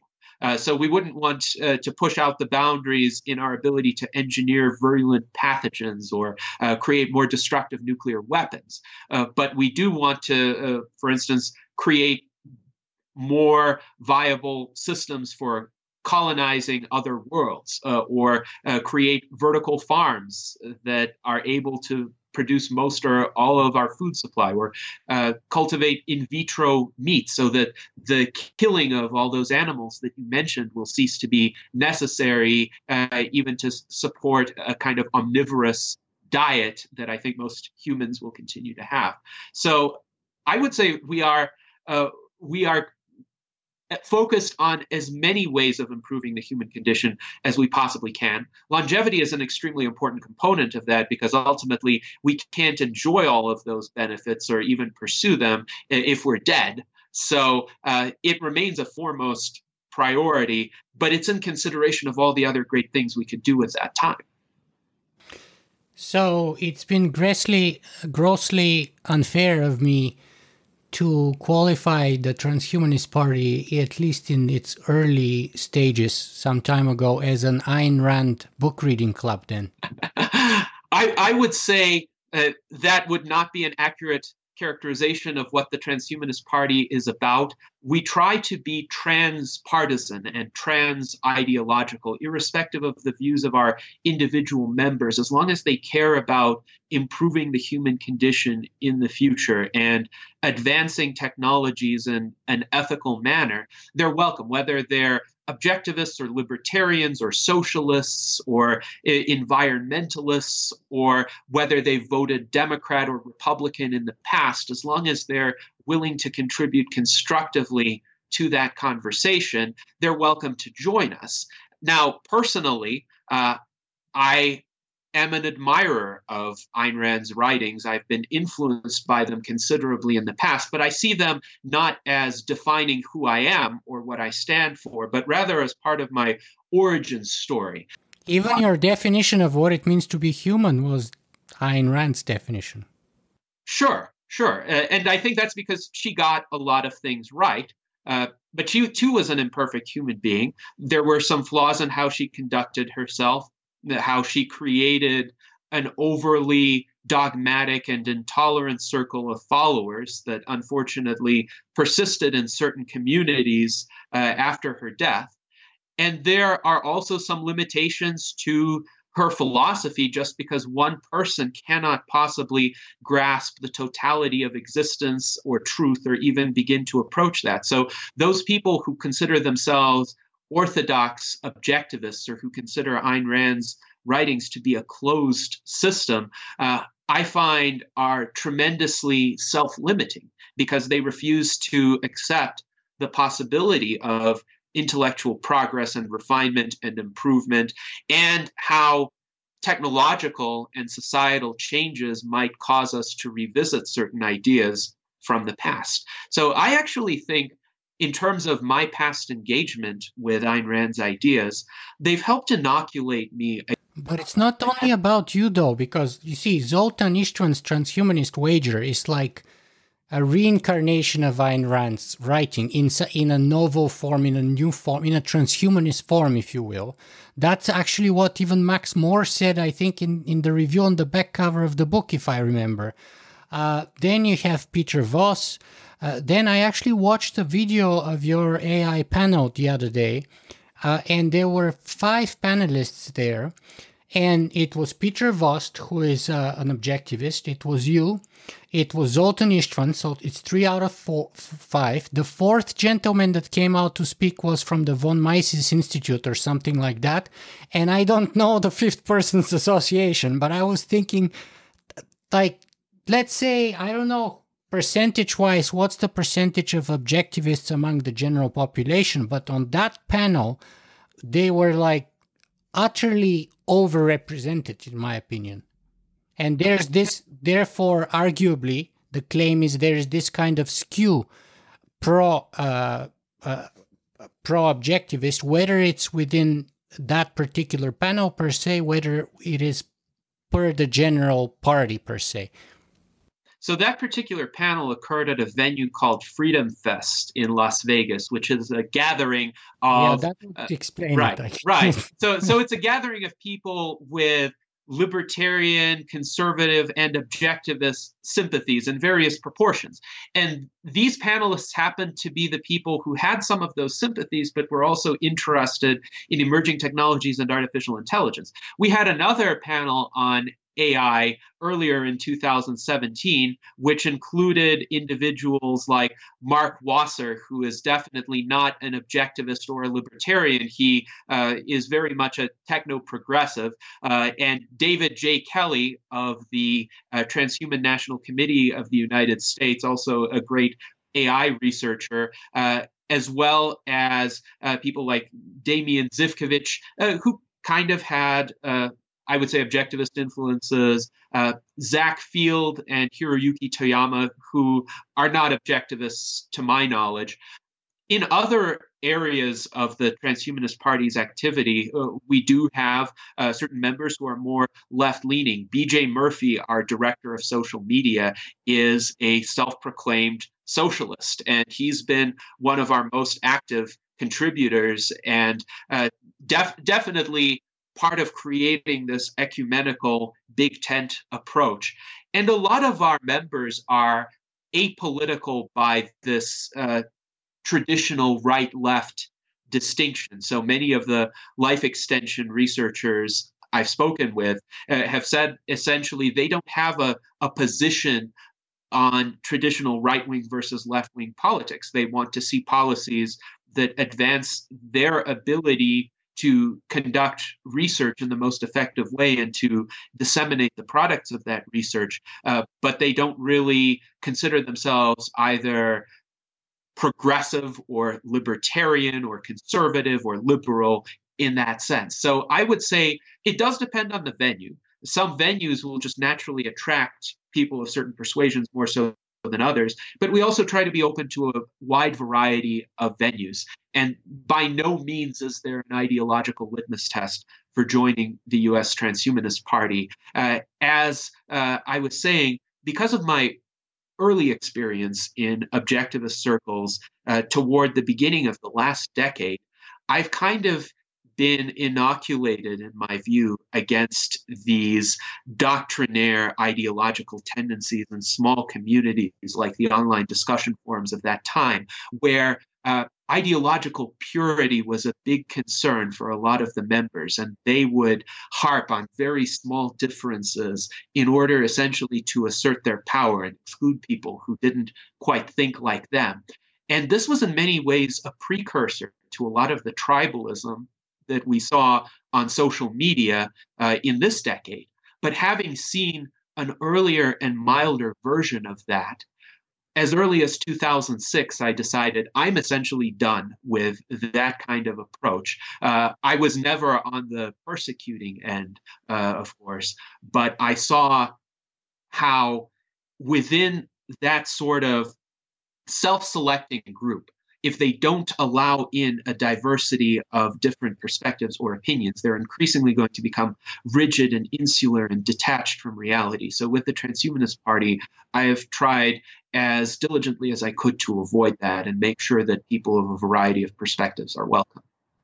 So, there is no divide, and if there is one, how would you plan to overcome it between what seems to be sort of the libertarian West Coast and sort of less libertarian East Coast, and let alone, let's say, much more, quote, progressive transhumanism that's coming out of Europe, whether it's England or even places like Russia or other places in Europe, in Europe like Italy and all over Europe, actually. So the European transhumanism generally tends to be of a more, quote, progressive kind. And the West Coast transhumanism tends to be more of a libertarian kind, if you will. So how do you is is that correct in your opinion? And if if if it is, how do you bridge that gap? And if not, why not?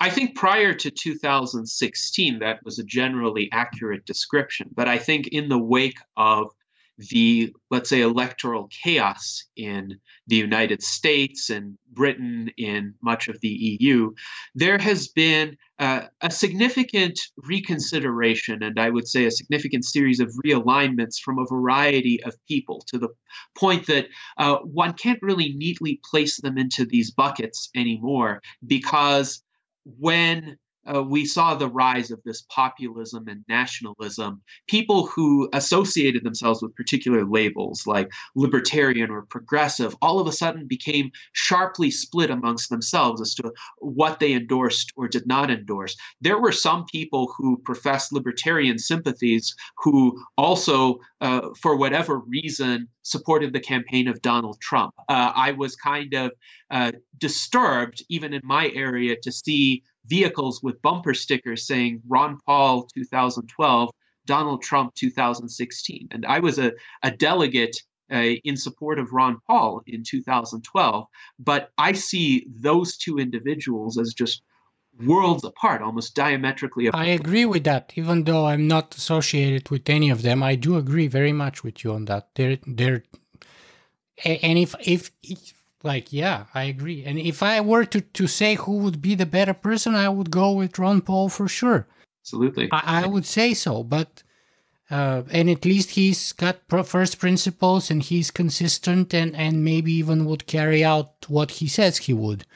Uh, so, like, there's no contest. But that again goes to my point that intelligence doesn't necessarily translate into uh, better choices, be it moral or, or political.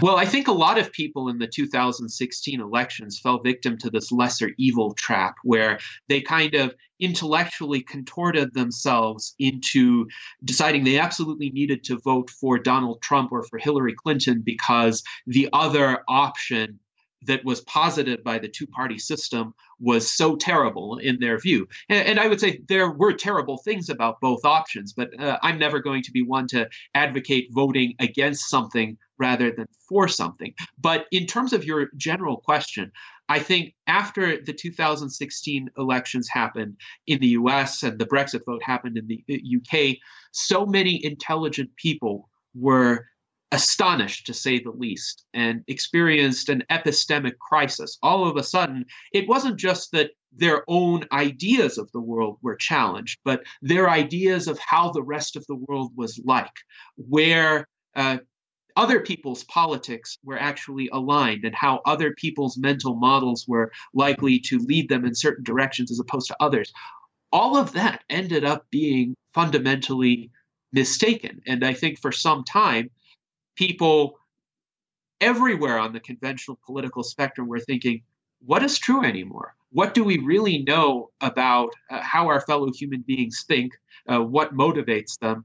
And where can we find ways to move forward to ensure that whatever we find good about our lives and our civilizations can be preserved? And I think there are uh, two distinct reactions to that. One is this acrimonious polarization where uh, people rallied around their respective camps. And we see that on both the right and the left. And it's very unfortunate. It's a downward spiral. But on the other hand, people from all of these previous alignments have also decided let's step outside of that and let's explore, given that we're in this mess, how do we get out and who are our allies? And I think our allies are not necessarily people who associate themselves with particular labels. The alliances may be more temperamental in nature, even. Uh, how inclined is someone to seek a constructive solution versus demonizing the other? How inclined is somebody to sit down and have a calm, rational conversation with you and focus on building something rather than destroying something? I get frustrated with a lot of libertarians when they engage in rhetoric that is purely anti-government or whatever government does it must be bad uh, because that's a, a, gross simplification and misrepresentation of uh, essentially even how a desirable free market society would work. And it fails to uh, take into account that private individuals can violate other people's rights too, and they can behave badly as well. And we need to consider what systems, what norms, what institutions can keep that in check. So ultimately, I think what happened after 2016, and this gives me hope, is for those people who are more thoughtful, it created this opportunity for more openness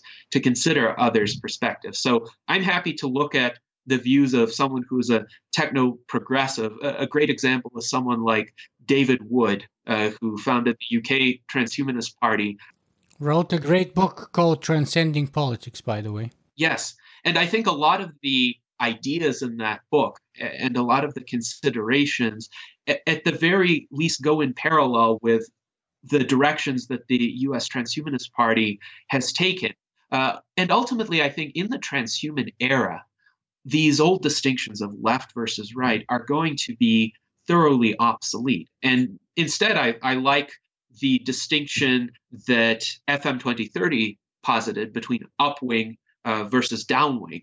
And what the thinker Virginia Postrel wrote about in her book, The Future and Its Enemies, uh, in the late 1990s, where she posited an alternative between a dynamist view of politics and a stasist view of politics. So we are very much the dynamist upwing uh, political group right now, and we're one of the few in the current political space, but we definitely hope that there will be more in the years to come.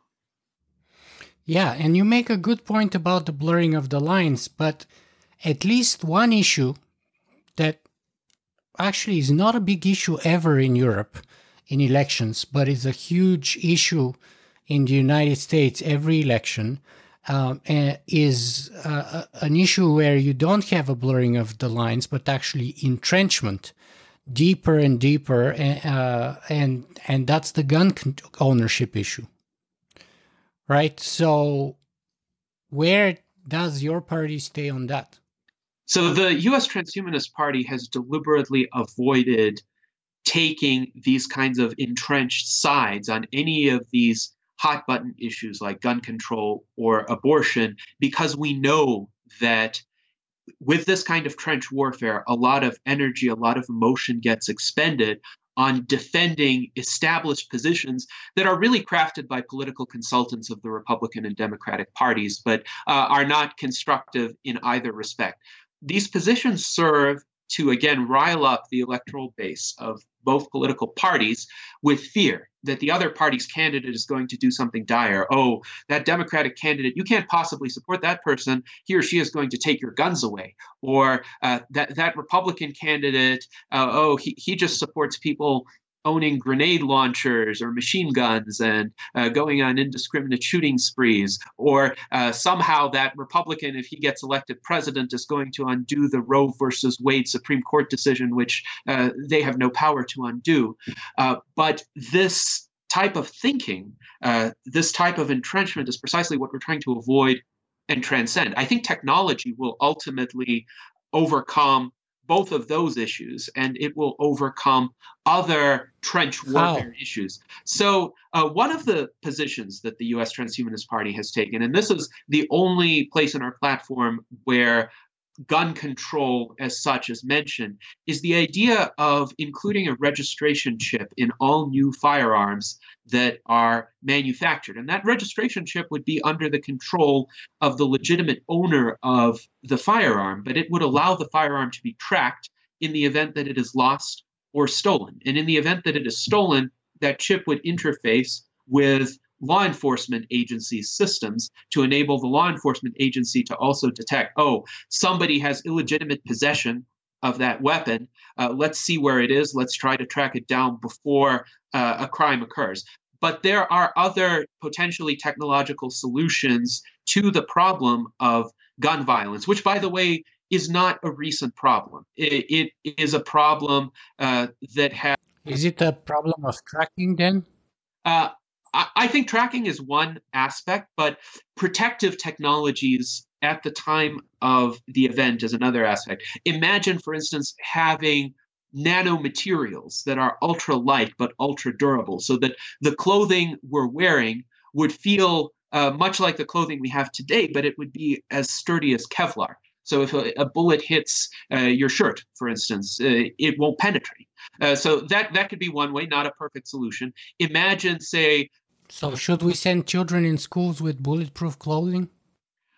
Well, uh, I I would this is an entirely different situation, but I would challenge the conventional schooling model altogether in an era of online education and the ability to have much more personalized learning tools.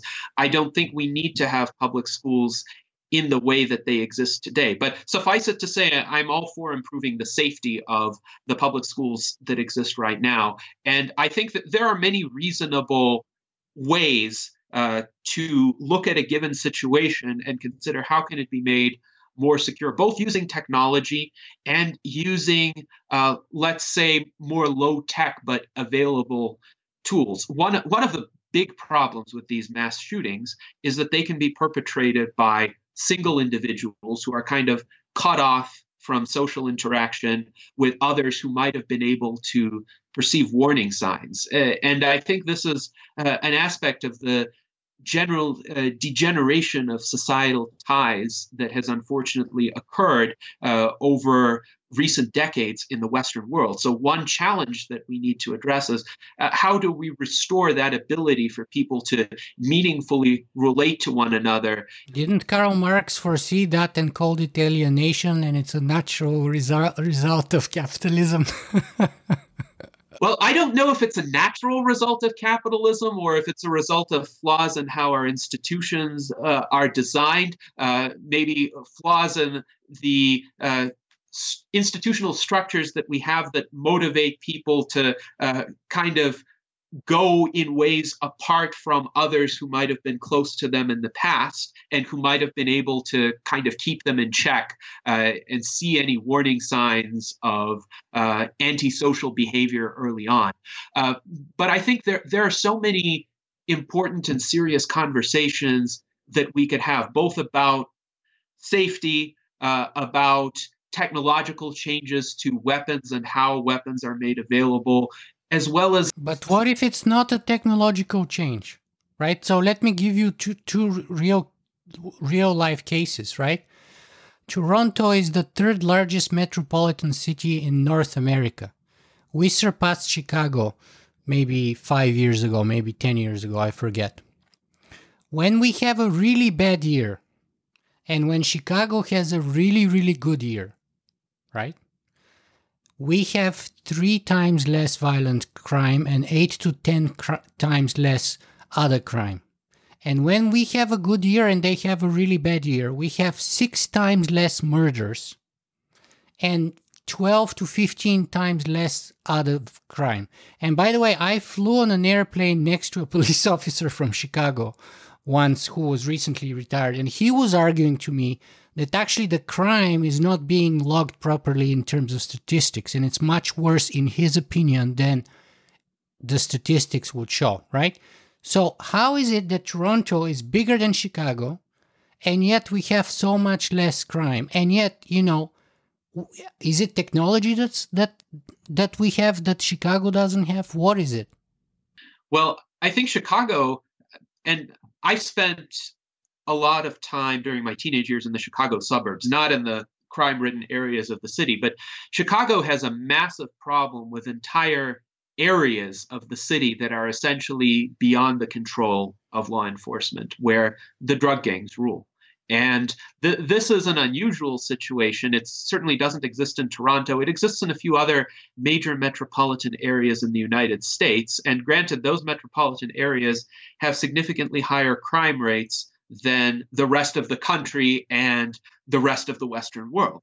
Uh, now, there are many complex reasons for that problem. One of the reasons is the war on drugs, which is being waged quite vehemently in the United States, uh, even against milder substances like marijuana. And by the way, the US Transhumanist Party supports the complete legalization of mild recreational drugs. So, uh, as that has been happening de facto, even in defiance of US federal law, we may see a reduction in drug related violence because people will not need to resort to these black market gangs in order to uh, obtain their drugs. Now, Canada and much of the rest of the Western world has a much more humane attitude toward law enforcement. Uh, and this is one of the big problems. In the US, uh, a lot of routine law enforcement protocols essentially involve shooting first and asking questions later. Whereas in the rest of the Western world, there's more of a premise that one tries to peacefully engage with a situation and de escalate it before going in. So it's not a technological problem then? Uh, I think it's an institutional problem. And uh, there is a variety of reforms that can be considered from reforming the way policing is done in the United States to uh, eliminating a lot of the prohibitions on the peaceful and consensual use of recreational drugs to thinking about how communities can be made more secure and to facilitating education and opportunities for people to do something constructive with their lives so that they don't have to resort to the drug trade or other kinds of violent activities in order to uh, earn their sustenance. Mm-hmm. So the reason why I'm asking all those questions, by the way, and giving all those examples is because this is what politics is all about, right? And if you are a political party trying to sort of get to the top of the ladder in the biggest economy of the world, then I think uh, it, it's fair game to ask all those questions because sooner or later you, especially if you get into power, uh, so hopefully, unlike the Donald Trump administration, you get to ask those questions before you get there, and you have actually something prepared, in my opinion. Uh, so that's that's kind of my motivation, if it's not clear. Uh, absolutely, and these are great questions to be asking about pressing problems of our time. But I think in my answers, I hope that I've illustrated to you the general modus operandi with which we will approach these issues, which is to steer clear of these kinds of entrenched factional points of view and rather see if we can find a path towards something better, something constructive, where we could get consensus actually from uh, a broad variety of perspectives, at least incrementally, whatever somebody's end goal might be.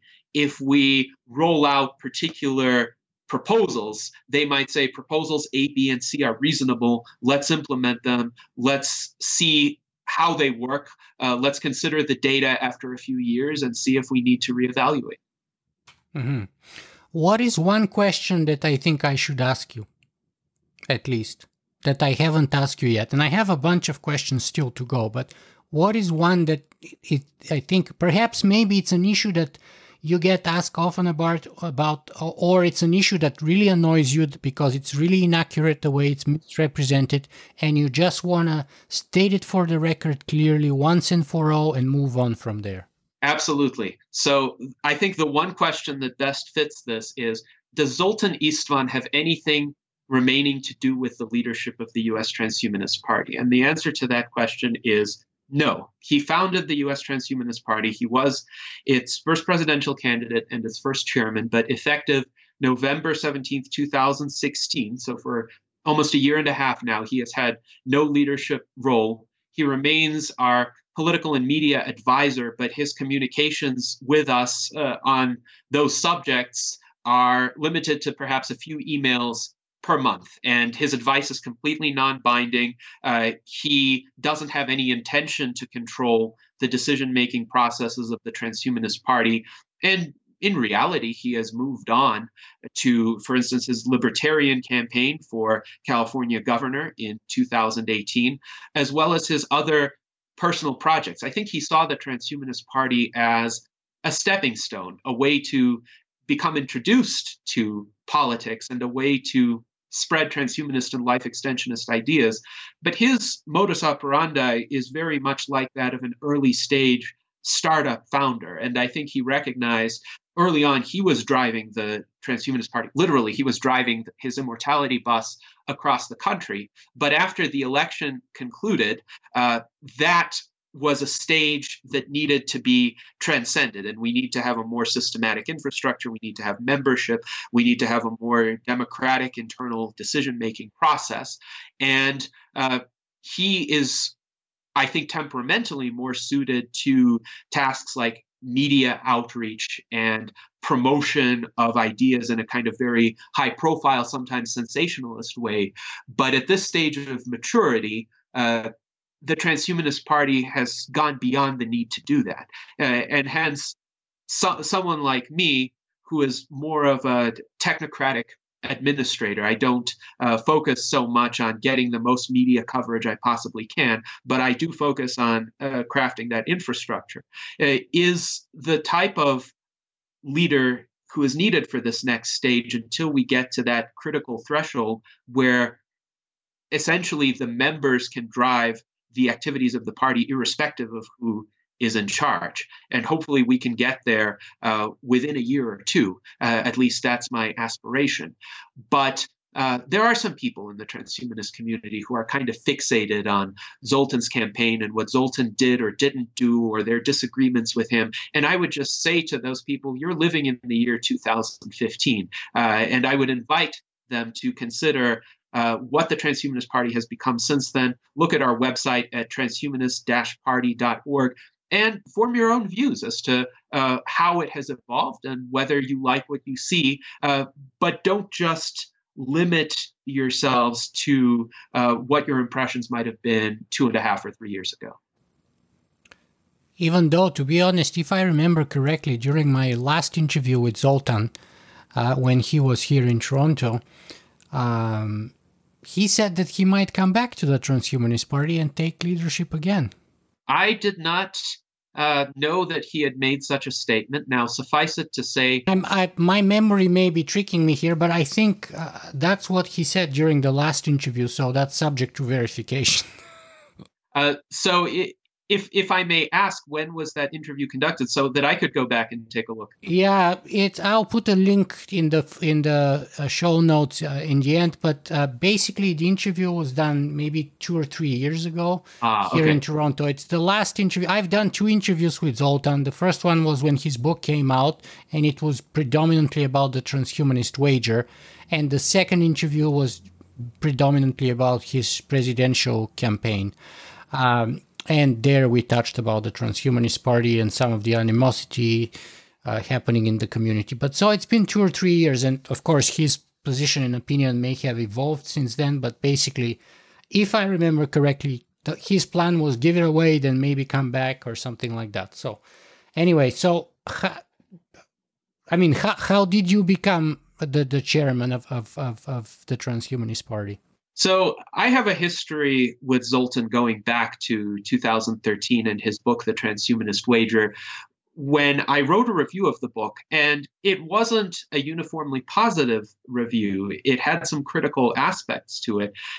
One of the comparisons I made was to Ayn Rand's Atlas Shrugged, except I made the point that the characters in Atlas Shrugged, uh, going off of their objectivist morality, actually would have been a lot more restrained than Jethro Knights in the latter part of the transhumanist wager. And I'm not going to expound on everything Jethro Knights did because that might spoil the ending of the book for uh, those who haven't read it yet. But suffice it to say, Zoltan, when he saw that review, he wasn't upset at all by my criticisms. He thought that it was a thoughtful analysis that honestly engaged with the work.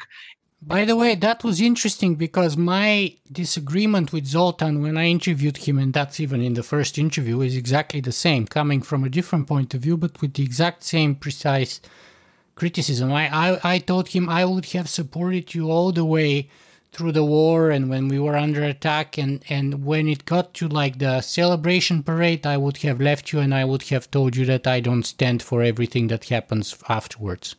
Right. Uh, so because he from sort of defending himself, he became the aggressor and eventually the sole authoritarian ruler of the planet. Mm-hmm. Yeah. Right. So that that's interesting. Both of us got to the same kind of criticism uh, from maybe different points of view, but that was that was very good. But I actually googled in the meantime here uh, my interview with Zoltan. The second interview that I was referring previously to is called uh, and it's a, of course, a podcast episode from Singularity FM, and it's called Transhumanist Zoltan Istvan on his presidential campaign, and it was published on November 20th, 2015. So it's been two and a half years. Yes. And I think what happened in the intervening year, uh, because a year had elapsed from that interview to the time I became chairman, was Zoltan probably reevaluated a lot of the political potential of a startup political party, essentially. I think he thought it would be easier at the onset of his campaign than it ended up being. And the major reason is the very stringent ballot access requirements that have been constructed by the major two political parties, specifically to keep out upstarts like the US Transhumanist Party. And of course, that's a great point that Zoltan is making there, because that's the case. There is, yeah, it's not only the money, but it's structural, and there's all kinds of other issues that, you know, it's it's designed for two parties basically. it's designed to minimize the chances of of third party uh, applicant or uh, candidates, and and to minimize the vote of people who were given, who would even consider or vote for those people. Um, so I think he uh, came to the conclusion that it would be better for him to pursue another avenue. And probably this is my hypothesis of what will happen. I obviously can't speak for him. After the libertarian campaign for governor, which again, he probably wouldn't win because California has a top two voting system where the people who get the largest two vote counts in the primaries, irrespective of their political parties, are the ones that run on the general election ballot. So in California, it's almost necessarily going to be two Democrats running against one another. Uh, so after that concludes, Zoltan really does want to influence policy. Uh, I think he might try to become an advisor to a more established political figure. And he has floated that as an idea. Uh, but this is probably where he has the most opening because he is now a world renowned transhumanist speaker. He has consulted with many agencies, he has spoken all over the world. So he has that resume that might enable somebody to retain him as an advisor. And that that could be great for his role and his influence. It's not something that I would ever consider doing uh, because I would like to have a bit more autonomy to kind of stand apart from this mainstream political fray and articulate the principles in, uh, let's say, a more far-sighted fashion. So this, this is where I think he probably won't return to the transhumanist party. But, but speaking just simply of the sort of procedural point here that I was making. Um, did you? Uh, how did you become a chairman, though? Did you get elected, or how how does that work? Well, at that time, when Zoltan asked me to be the next chairman, uh, the Transhumanist Party uh, had essentially one member, uh, which was Zoltan. So uh, he asked me to become his successor, in effect, and create this democratic infrastructure. There has not been an election yet, I am hoping that there will be one once we pass that 10,000 member threshold. And the reason why I think that threshold is important is because then the election results would be representative of the transhumanist community as a whole. So, right now, we're building up that infrastructure where people can come into the party and say, Here we are, we want to have a voice.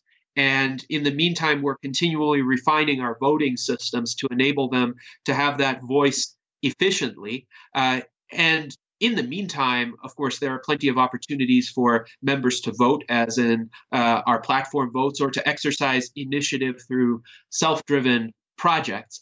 But the reason why Zoltan selected me to be the chairman, and he was uh, very candid with me about this is that over the years from 2013 to 2016, uh, when we had a variety of interactions, he saw me as a very systematic and structured and organized type of individual who could actually uh, pull this movement uh, forward and keep it together rather than uh, have it uh, just degenerate into something driven by personal preferences or the preferences of a particular faction. So hopefully, uh, I've been able to live up to that uh, portrayal that uh, he provided to me. Uh, and I think he also recognized that this type of temperament, this type of personality, would be more effective than his own at this next stage of the Transhumanist Party's existence. So, if he were to, to want to come back, would he have to sit an election, or how is that process going to work? Or if anyone else would like to, let's say in politics, gun for your position? Because this is politics, my man. This is politics. and you know, I'm I am actually quite pleased that I was able to get to this position without any sort of adversarial process. Uh, I generally think these adversarial processes tend to bring out the worst in human tendencies. But if he were to decide to come back, let's say he wanted to be our 2020 presidential candidate, we would have an internal primary and we would have a time window for anyone wishing to be the candidate to put their name forward. If he wanted to do that, he would have that right, but so would any other person who uh, had become a member uh, up until that time, and maybe even other individuals as well. And we would hold an electronic ballot. Uh, we would be as transparent about it as possible. If people want uh, to be observers of the election, have uh, checks and balances, have detailed access to the results, uh, we will try to make it happen. Now, I myself have absolutely no ambitions for the presidency or even uh, say a state level legislative position. The only position i'm running for uh, and this is outside of the transhumanist party is the board of trustees of uh, the indian hills general improvement district which essentially encompasses my neighborhood and a few neighborhoods surrounding where i live. And it's a, a kind of it's a municipal. Right it's a nonpartisan municipal position. It would oversee the water, sewer, park, and road infrastructure. So uh, it's it's not a stepping stone to political power by any means. It's uh, my effort to help out with some of the infrastructure in my community. Uh, but uh, I wouldn't be standing for office uh, in, in terms of elected office in any U.S. jurisdiction. Uh, I may consider if there's an election for chairman, standing to be the chairman, and hopefully uh, during the intervening time period, my work uh, would demonstrate to the other members uh, the desirability of supporting me for that. But I haven't even made that decision uh, because that's something I would want to evaluate once we reach the 10,000 member threshold. Another possibility might be if I think the organization can be self sustaining without me and that the infrastructure is correct for the process moving forward to essentially accomplish what I would have wanted to accomplish as chairman anyway, uh, I might uh, let others uh, take the reins, so to speak. But uh, again, the future is so uncertain.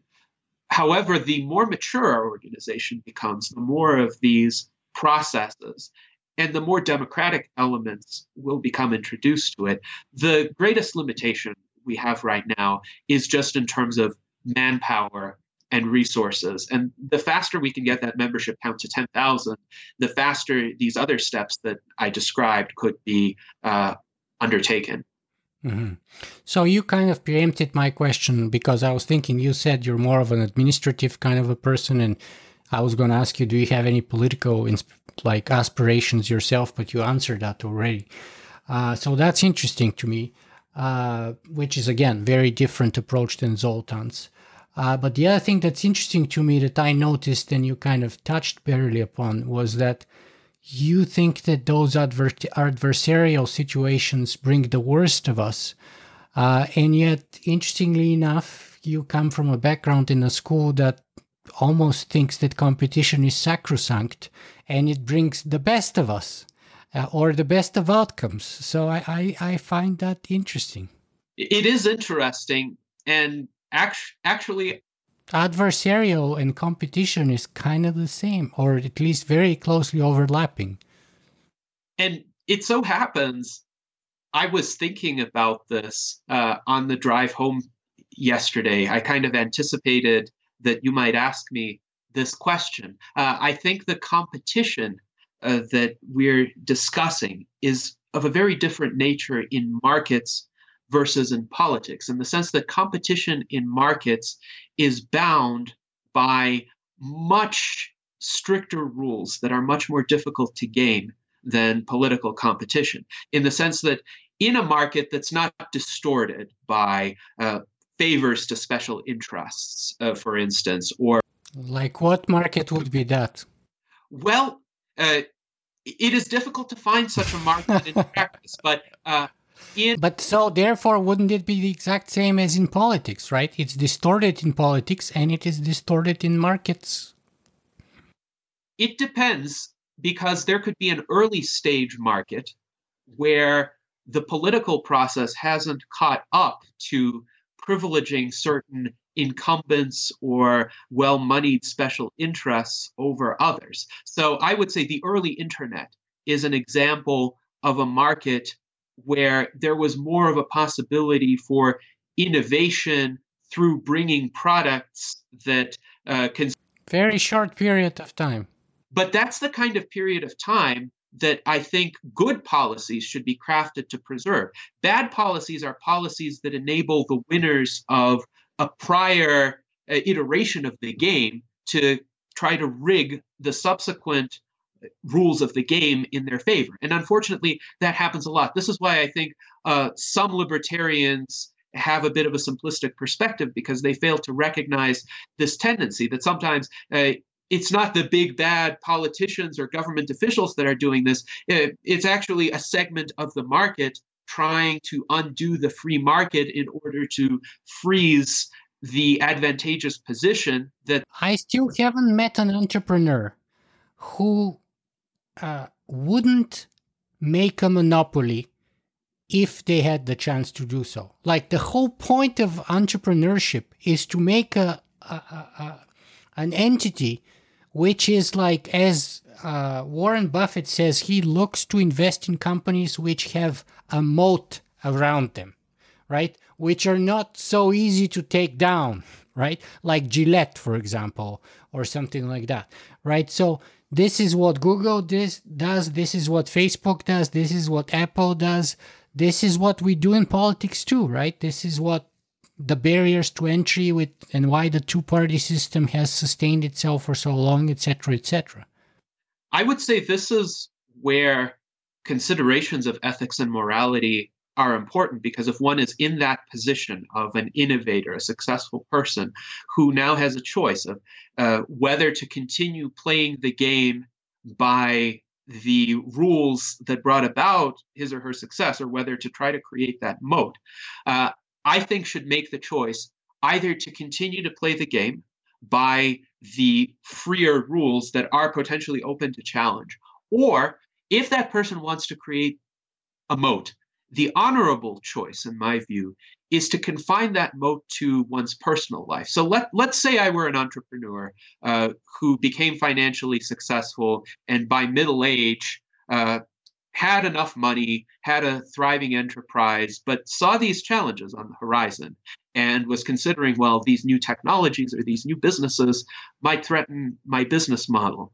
I think my choice would be buy a large estate somewhere in the country, live the life of a gentleman philosopher. And if if the new upstarts genuinely have a better business model than I do, let them have the feel because I would still be comfortable. I'm discovering more and more overlap between the two of us. Wow, that's good. That's good. I would do the same, but th- that happens extremely rarely because, I mean, and one of the reasons, by the way, arguably, is the sort of once the company is public, you have no choice. Right. And that that is That's why, for example, Richard Branson went public and then bought back his shares and now his company is private. And he talks about that kind of a problem and that kind of a freedom to make a choice in his book uh, what is it called? Uh, losing my virginity. I think his book is called losing my virginity. Uh, a- a- anyway it's a good book. And he talks about that freedom to make those choices. Uh, uh, another person which actually is my all-time uh, sort of entrepreneur hero is uh, a Canadian who lives in the United States uh, by the name of Yvon Chouinard. Uh, and his company is about maybe a billion dollar uh, worth of a company, legendary in certain fields. it's called Patagonia. and he is the only person in the world who is like sort of the closest thing to, to my idealized entrepreneur and he says he's not an entrepreneur and he says his shareholders are the dolphins or whatnot but so he kind of managed to do it that sort of the middle way and he talks also about that because and why for example, he has turned down numerous attempts to make his company public because if his company goes public, it would be worth three or four billion dollars. And he has refused that and, and even slowed down artificially the growth rate of his company to single digits, whereas they were able to grow by double digits. And he can afford to do that because he's the sole owner. Exactly. So when you're Facebook, when you're Facebook, when you're Mark Zuckerberg, you can be a good guy and you can genuinely want to do the right thing. But after a certain point, you don't control your Frankenstein. Like your child or your progeny is out of your hands. And if you do stuff that's not good, the board would dismiss you or whatever. Like you lose control. And unfortunately, then you become a machine that's designed to make just the greatest return in the short term. Um, so I think that's part of the problem. Yes. So by by the way, I am a runner. I run between thirty to sixty miles per week, and your your uh, description of the philosophy behind Patagonia has actually made me want to purchase more of the Patagonia running gear because it is quite prominent in my area in northern Nevada. So I am definitely going to look into that. But I think. Oh my God, check it out. They even were doing stuff like buying land, public land in Nevada, right, in order to turn it into national parks. And he was saying how uh, he's how it's actually paying for itself and how much cheaper it is right and and and some of his like for example his previous ceo went to, I think, Patagonia or to Chile and Argentina and has created national parks worth 2 million acres or some crazy amount of land. And they've created national parks. So they buy the land privately and then they they make it as a national park and they give it away to the country or, or make a foundation. I don't know. So uh, I recommend you check out his book. It's called uh, Let My People Surf. And also, uh, there's a couple of amazing documentaries or videos online about him. Yvon Chouinard, Patagonia. It's like amazing. Absolutely. That's a digression. And I know you're a runner, and I was planning to ask you what what kind of personal habits do you have for life extension? So running is the major one, I would say. And I have improved both my speed and distance over recent years such that now I can run longer and faster than I even could in high school. So I've run marathons. I plan to run several ultra marathons this year. And I'm very much inspired by the example of Bill Andrews. Yes, who is a friend of mine. Uh, his company, Sierra Sciences, is based in Reno, Nevada, and I have run several times with him. I hope to run with him many times more. Uh, and more generally, I think the ultra running community is a great group for encouraging healthy habits and giving people advice about how to improve themselves physically. And I do some other exercises too uh, mild weightlifting, floor exercises, walking. Uh, I've done a bit of cycling in my past. I hope to return to that uh, once I can get a bicycle uh, that I actually enjoy operating. Uh, in terms of and I like these older 1970s era, very simple but sturdy bikes uh, that are very good for city streets. yes, yes, indeed. Uh, I rehabilitated one that was in my parents' garage when I was visiting them in a suburb of Chicago, and it worked just the way I remembered it. It's absolutely wonderful to uh, just cruise around the neighborhoods like that. And then, in terms of my other habits, I don't smoke. I don't drink alcohol. I don't take any recreational drugs. I'm a fairly risk averse person in terms of what experiences I'm willing to undertake. If I think that they're safe and mildly enjoyable, uh, I would probably engage in them. But uh, if I think there's any potential, any significant potential for damage to my life or my subsequent health, uh, I would not engage in them. I have an essay in terms of my general approach to physical well being called The Aristotelian Golden Mean as Conducive to Good Health in the Pursuit of Life Extension. And the point I make in that essay is right now, medical science is not settled on any particular approach as being optimal for uh, maximizing longevity. I think most of us can have good habits in terms of diet and exercise and fairly reliably make it to age 75. Past that, a lot of the variation in lifespan is still due to genetics.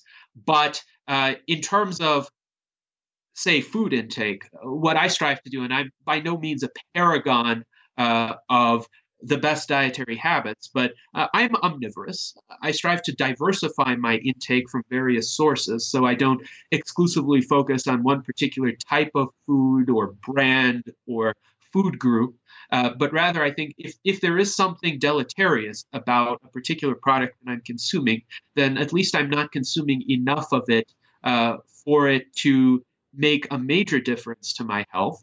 Uh, rather, I'm consuming a little bit of a wide variety of products. So uh, there's that diversification. Of course, moderation in, in dietary intake, moderation in a lot of physical activities in life, proportional to one's individual situation capabilities are key. So I would say, even in exercise, if one is just starting out, I wouldn't recommend them trying to run an ultra marathon on day two. That would end badly. Uh, but somebody who has been training for a number of years could well have the ultra marathon as kind of being the next slight challenge for them. And I know many people like that. Uh, so, one of the reasons why I have hope uh, is that a lot of people in the ultra running community have shown me that it really is possible to maintain excellent health well into one's 50s and 60s. Some of these people began running when they were even older than I am, and they can run longer distances at faster paces than I can, uh, and they look to be in excellent health. So th- there is a considerable amount that one can do personally just through ordinarily accessible good habits in order to maximize one's chances of making it uh, to the stage where rejuvenation therapies are available. Uh, I will qualify that by saying we can't foresee all of the risks. We can't uh, prevent every disease, and sometimes tragedy will strike no matter what we do. But at the very least, from a probabilistic standpoint, uh, we can do a great deal to help ourselves. Yeah, I agree with that. And I'm a cyclist, as you know. Uh, I have actually, a, however, a, an injury in my ankle. I have a floating bone in my ankle, so I can't really do impact training. I can't run because of it. Um, so I, am a cyclist, and I have uh, cycling friends who are anywhere from five. I'm 41 years old. I have cyclist friends who are anywhere from five to 15 years older than me in my club and all of them kick my ass on a regular basis. So people, we're talking people in their 60s pretty much or late 50s that are one or two levels better on the bike than me. And I'm not in bad shape by any means, but they're just like so much better, which is very inspirational and one of the reasons why I keep doing it. So I agree with you on that. But in terms of the diet, I just recommend to you to reconsider because there's a huge um, so two things two trends i would say. There's a huge vegan trend everywhere. So for example right now if you look at the nba a crazy amount of nba athletes are going 100% vegan. It's like the biggest secret of the nba currently. Uh, we're seeing the same thing, by the way, happening with some ultra marathon runners. And there's a guy, and I forget his name right now, who is a legendary ultra marathon runner who re- switched to vegan two or three years ago, and and he's like late forties, early fifties now, and he says he runs better than ever now. Uh, that's also happening in in, in MMA. Um, Conor McGregor got beaten up by a vegan sissy, as they called him. Um, so, and the reason behind that, so those are just practical example of people doing it, but the reason is that we are right now in the nutrition then that's kind of going to the core that medical science has not concluded yet those things. Actually, medical science has concluded all of that. It the the conclusions on sugar are pretty clear. The conclusions on salt are pretty clear. The conclusions are on uh, dairy are pretty clear. Uh, the conclusions on meat even are pretty clear. The only thing is that right now we are where we were with tobacco 40 years ago.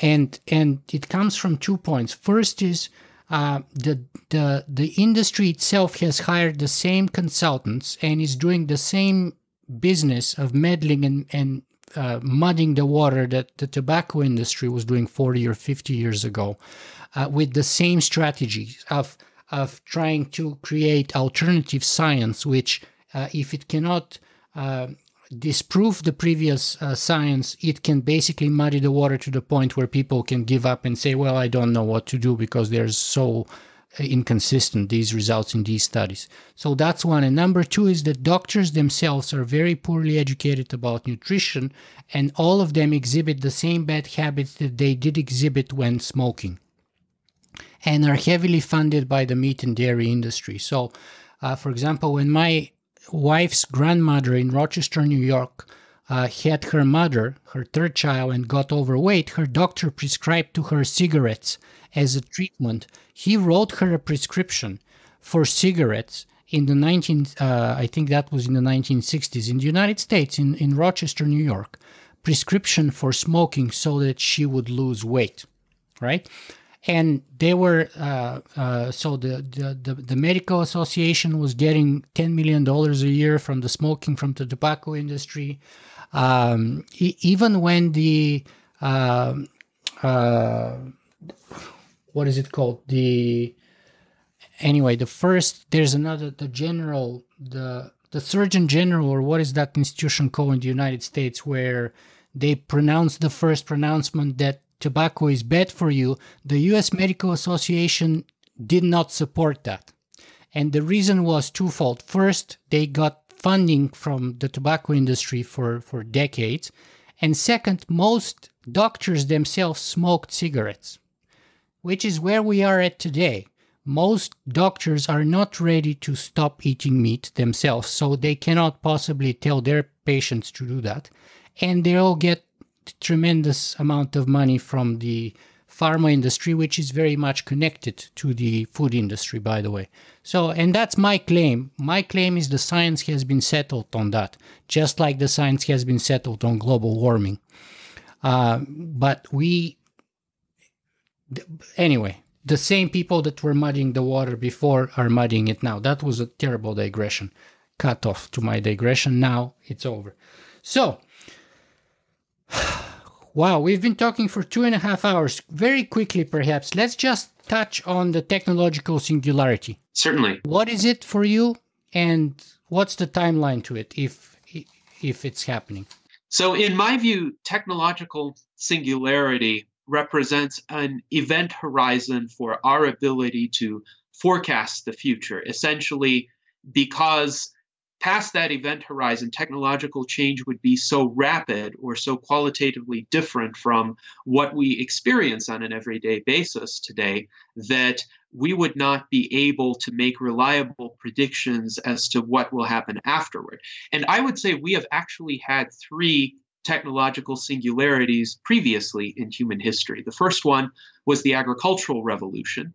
The second one was the Industrial Revolution.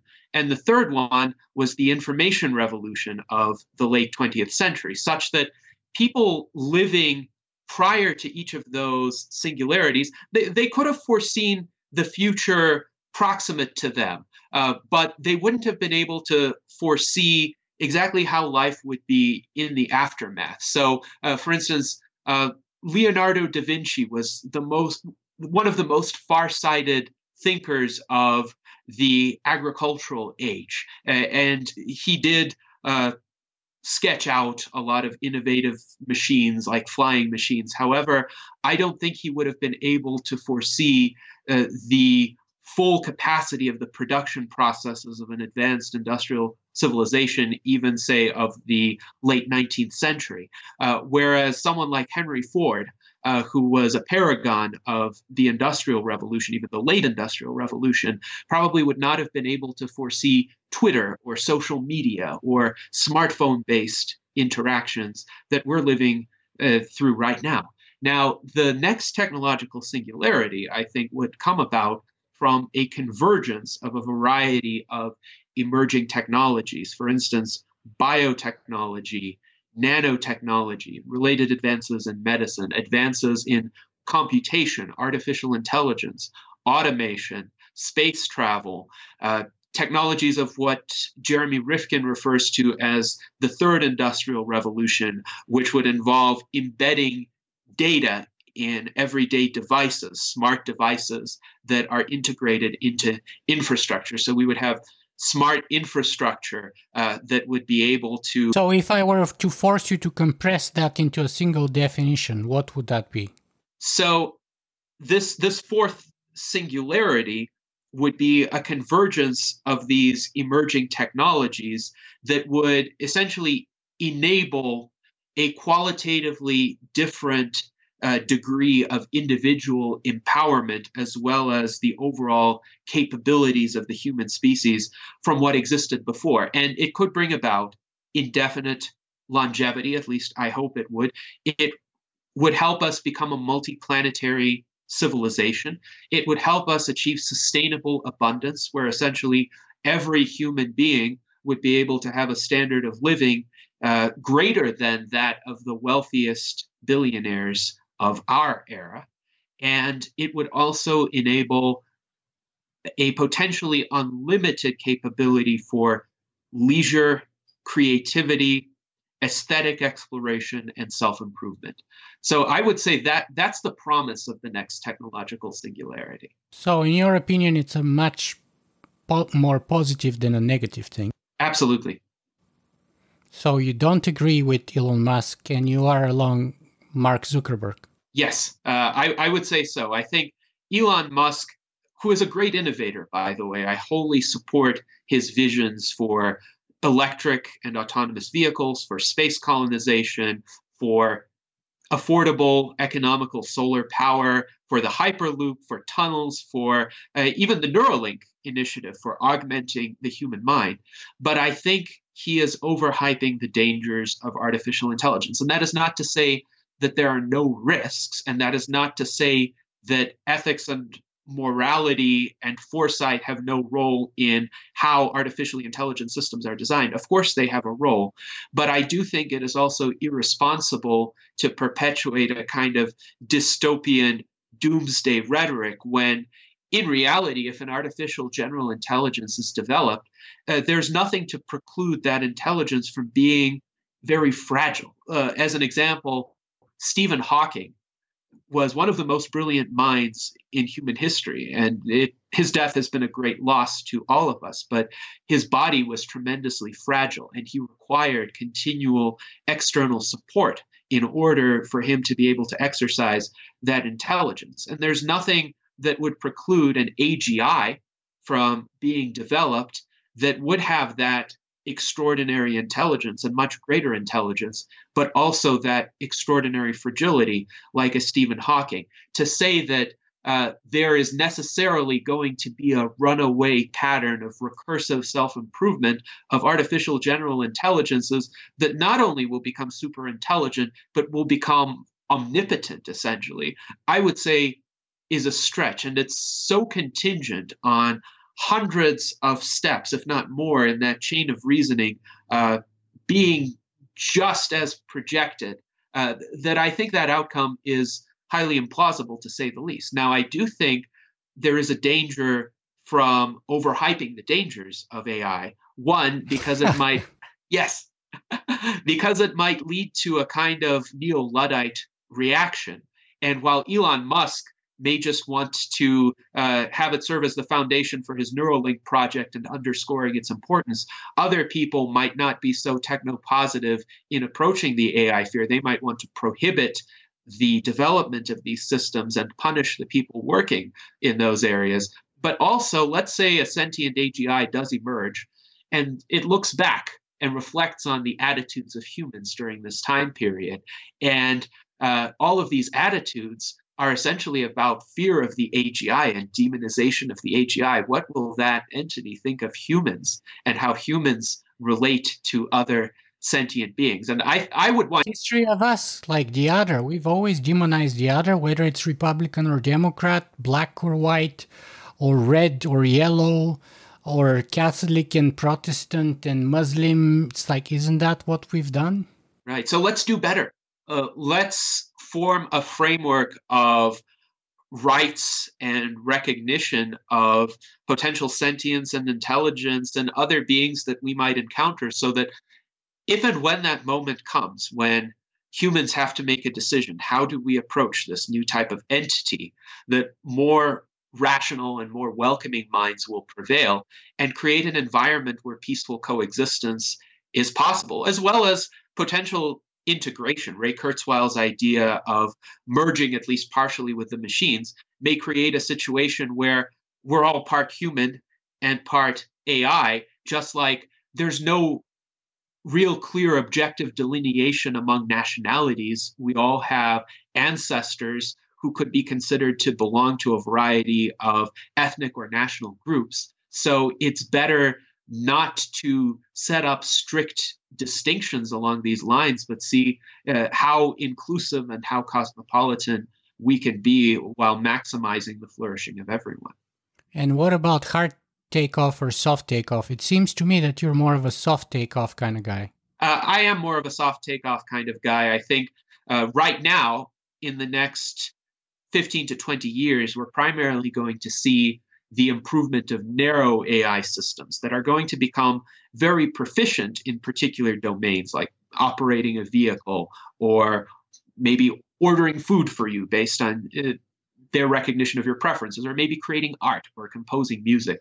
But it would be very difficult to get a musical composition program that all of a sudden learns how to drive a vehicle. Uh, if and when we get to that stage, that would become an early AGI, and it would be interesting and wonderful to experience. But the AI researchers I have spoken with, uh, including Peter Voss, among many others, think that there are still many problems that need to be overcome, as well as additional public support for that research that would be needed uh, in order for those significant strides to be made. Now, I think on balance, there will probably be an AGI sometime this century, but uh, again, the early AGIs aren't going to be these omnipotent beings. So uh, it will be more of a gentle easing, I think, from very competent narrow AIs to AGIs that might have competence in multiple domains.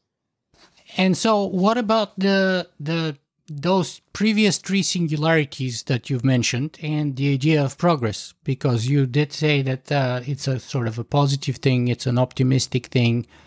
Uh, well, let's start with the first one. I think, uh, at least just briefly, uh, it's going to drag our conversation for another five or 10 minutes, but Yuval Noah Harari calls the agrarian revolution the greatest fraud in history right? So people used to work 20 uh, hours a week before the agrarian revolution at the most, and then they started working 40 or 60 hours a week after the agrarian revolution. People used to be very tall and healthy and used to eat diversity of foods before the agrarian revolution and uh, based on uh, archaeological evidence, we can see that the agrarian revolution made people who were much shorter, much sicklier, lived a shorter life. Uh, and even there's some evidence that there is a decrease in brain size between the hunter gatherer society and the society of the agrarian revolution. And the fact that they were depending mostly on staple cultures and monocultures and one or two things for food uh, made them very susceptible to disease, uh, diminished their longevity, made them um, uh, very malnourished. Uh, and also because they were crowded in tighter spaces, the diseases would spread up much faster and all of that. So, in short, their life got harder shorter, they were hungrier, uh, and they worked a lot more and suffered a lot more for it. Thus, he calls it the greatest fraud in, hi- in history. I would dispute some of those factual characterizations. My understanding of the evidence is that average life expectancies in the Paleolithic uh, hunter gatherer days were around. Not Paleolithic, right before the hunter gatherer society. Let's say we, we all together, the agreement is that the agricultural revolution happened about 10,000 years ago, roughly. Right. So we're not talking Paleolithic, we're talking about 15, 12, 15,000 years ago, like a couple thousand years before that. Right. So my understanding is even then the average life expectancy was somewhere in the late teens, not not because people died of the diseases of old age, but because they died of infections and internecine tribal warfare. Steven Pinker in The Better Angels of Our Nature brings up evidence essentially. Yeah, that's been disputed, by the way, very severely in terms of the warfare and all of that. But even with warfare, still the numbers are not convincing that there was an improvement because actually here and here's how the argument goes with that, with warfare let's say you have a warfare between two tribes right one tribe leaves if if one tribe is defeated one tribe can leave and go to to hunter to hunt and gather in another location. Once however you have a permanent settlement and you have a crop a one crop that you have to defend then it's a winner take it all situation.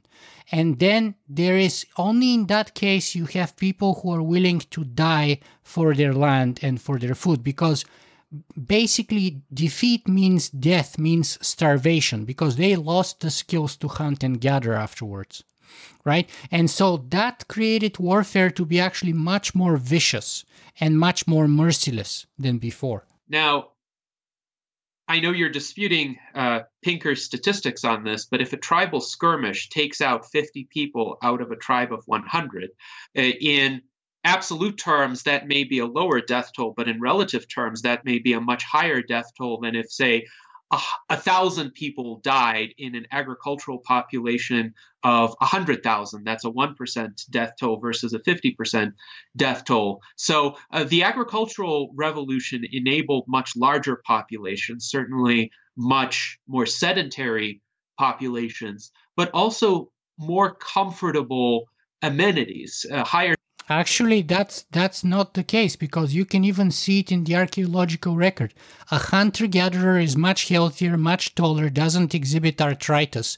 Uh, uh, a person who works the plow fields all day long or plants corn or gathers corn has all kinds of diseases that didn't exist before and you can see the hunching which we're not naturally we evolved to walk and not to plow the fields or not to tend to corn or raise potatoes or wheat or what have you. And that can be seen in our uh, backbone and in the diseases that we started exhibiting the moment we crossed. And actually, Yuval Harari goes through the full nine yards of list of, of, of things like that.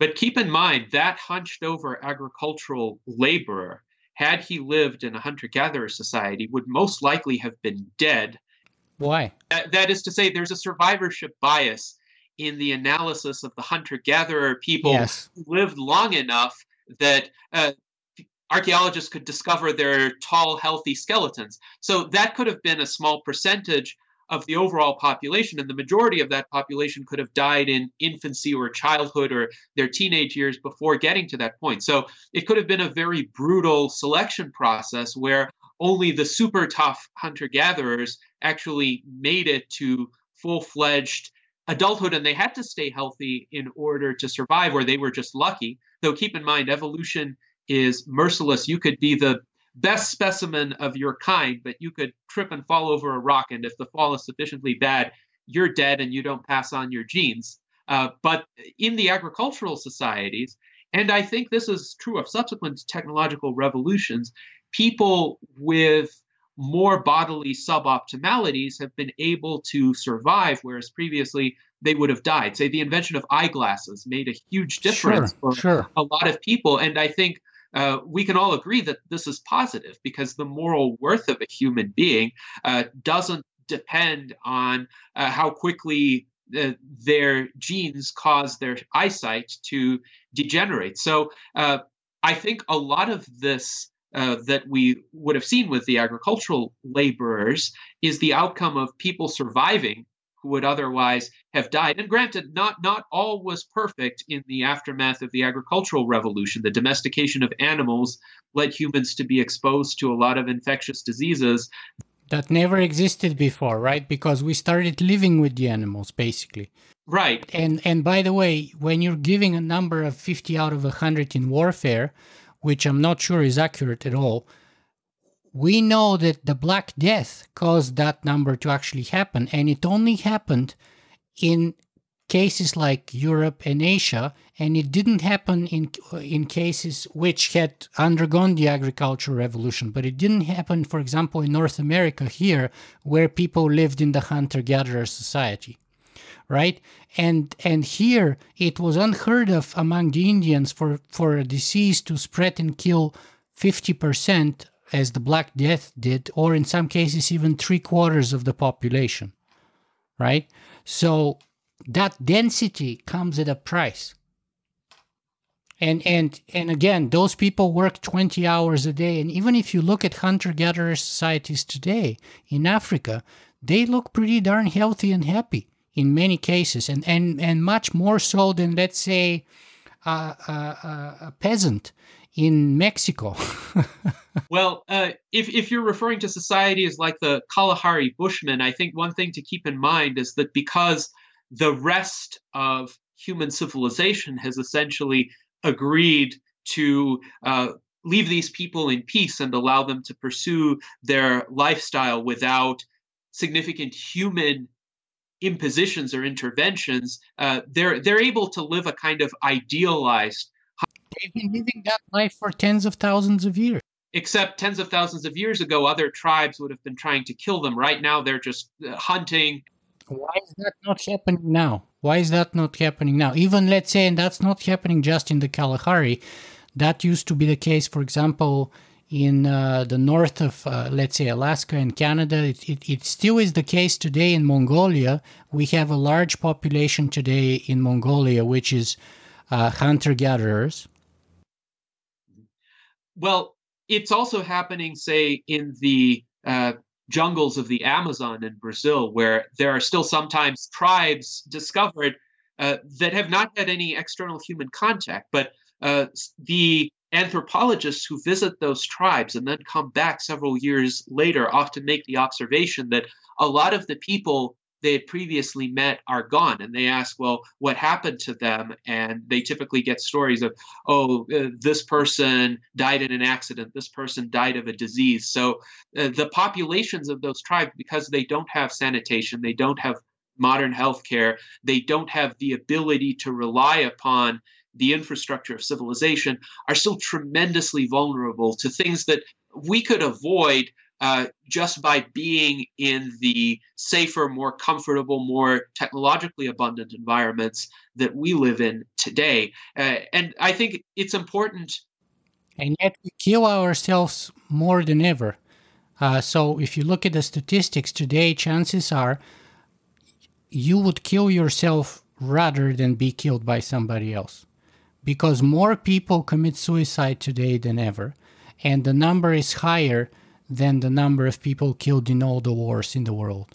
The suicide statistics are increasing among certain demographics, and I think it is a result of certain negative cultural and economic shifts. In the United States, for instance, the demographic that has had increased mortality in recent years has been uh, middle aged Caucasian individuals, particularly males. And a, a lot of that has to do, uh, I think, with the breakdown of cultural norms that previously encouraged uh, a greater degree of, let's say, individual responsibility, but also individual empowerment. Uh, and we could have a very long conversation about that. Uh, but the but it's been three hours already, so I should stop with the digressions. Of course. So, uh, and it's just, it's just like occurring to me because a friend of my wife's just like a week ago killed himself. It's terrible. And he was like early 30s and and such a great guy and you'd never know it like i'd never know it i met him multiple times we like i you'd never know that he that he was in that situation and yet one day just like this he killed himself and and it's shocking and and then i looked at some statistics and today we're killing ourselves more than ever. So,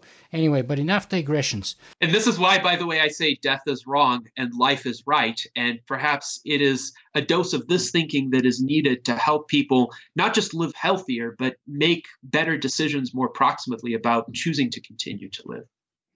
But I think the key point here, though, is why. Is the why. Because we can't just convince people by telling them death is wrong and life is right there has to be a story behind why that is the case. There has to be a story that gives them the why.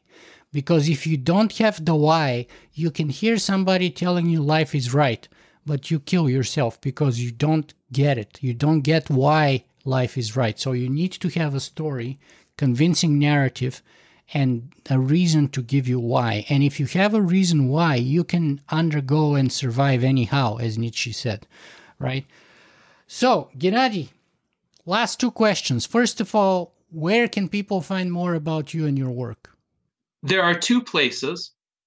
One is my online magazine called The Rational Argumentator, rationalargumentator.com.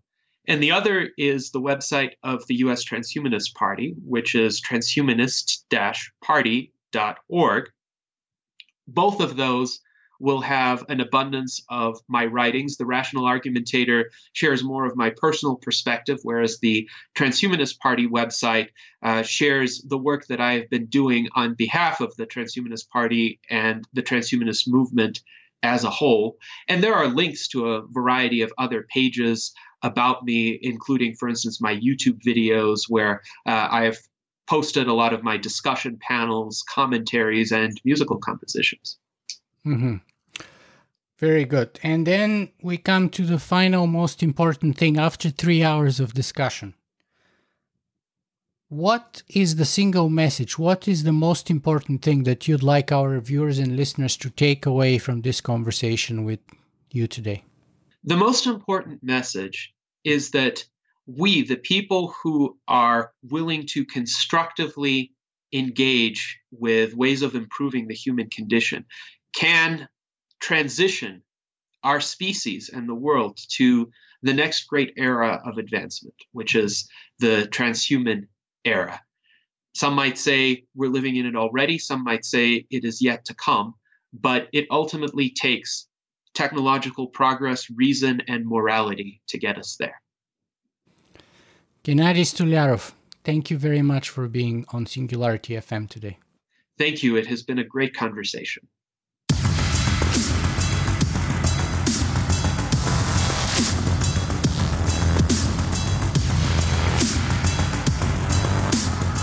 If you guys enjoy this show, you can help me make it better in a couple of ways. You can go and write a review on iTunes, or you can simply make a donation.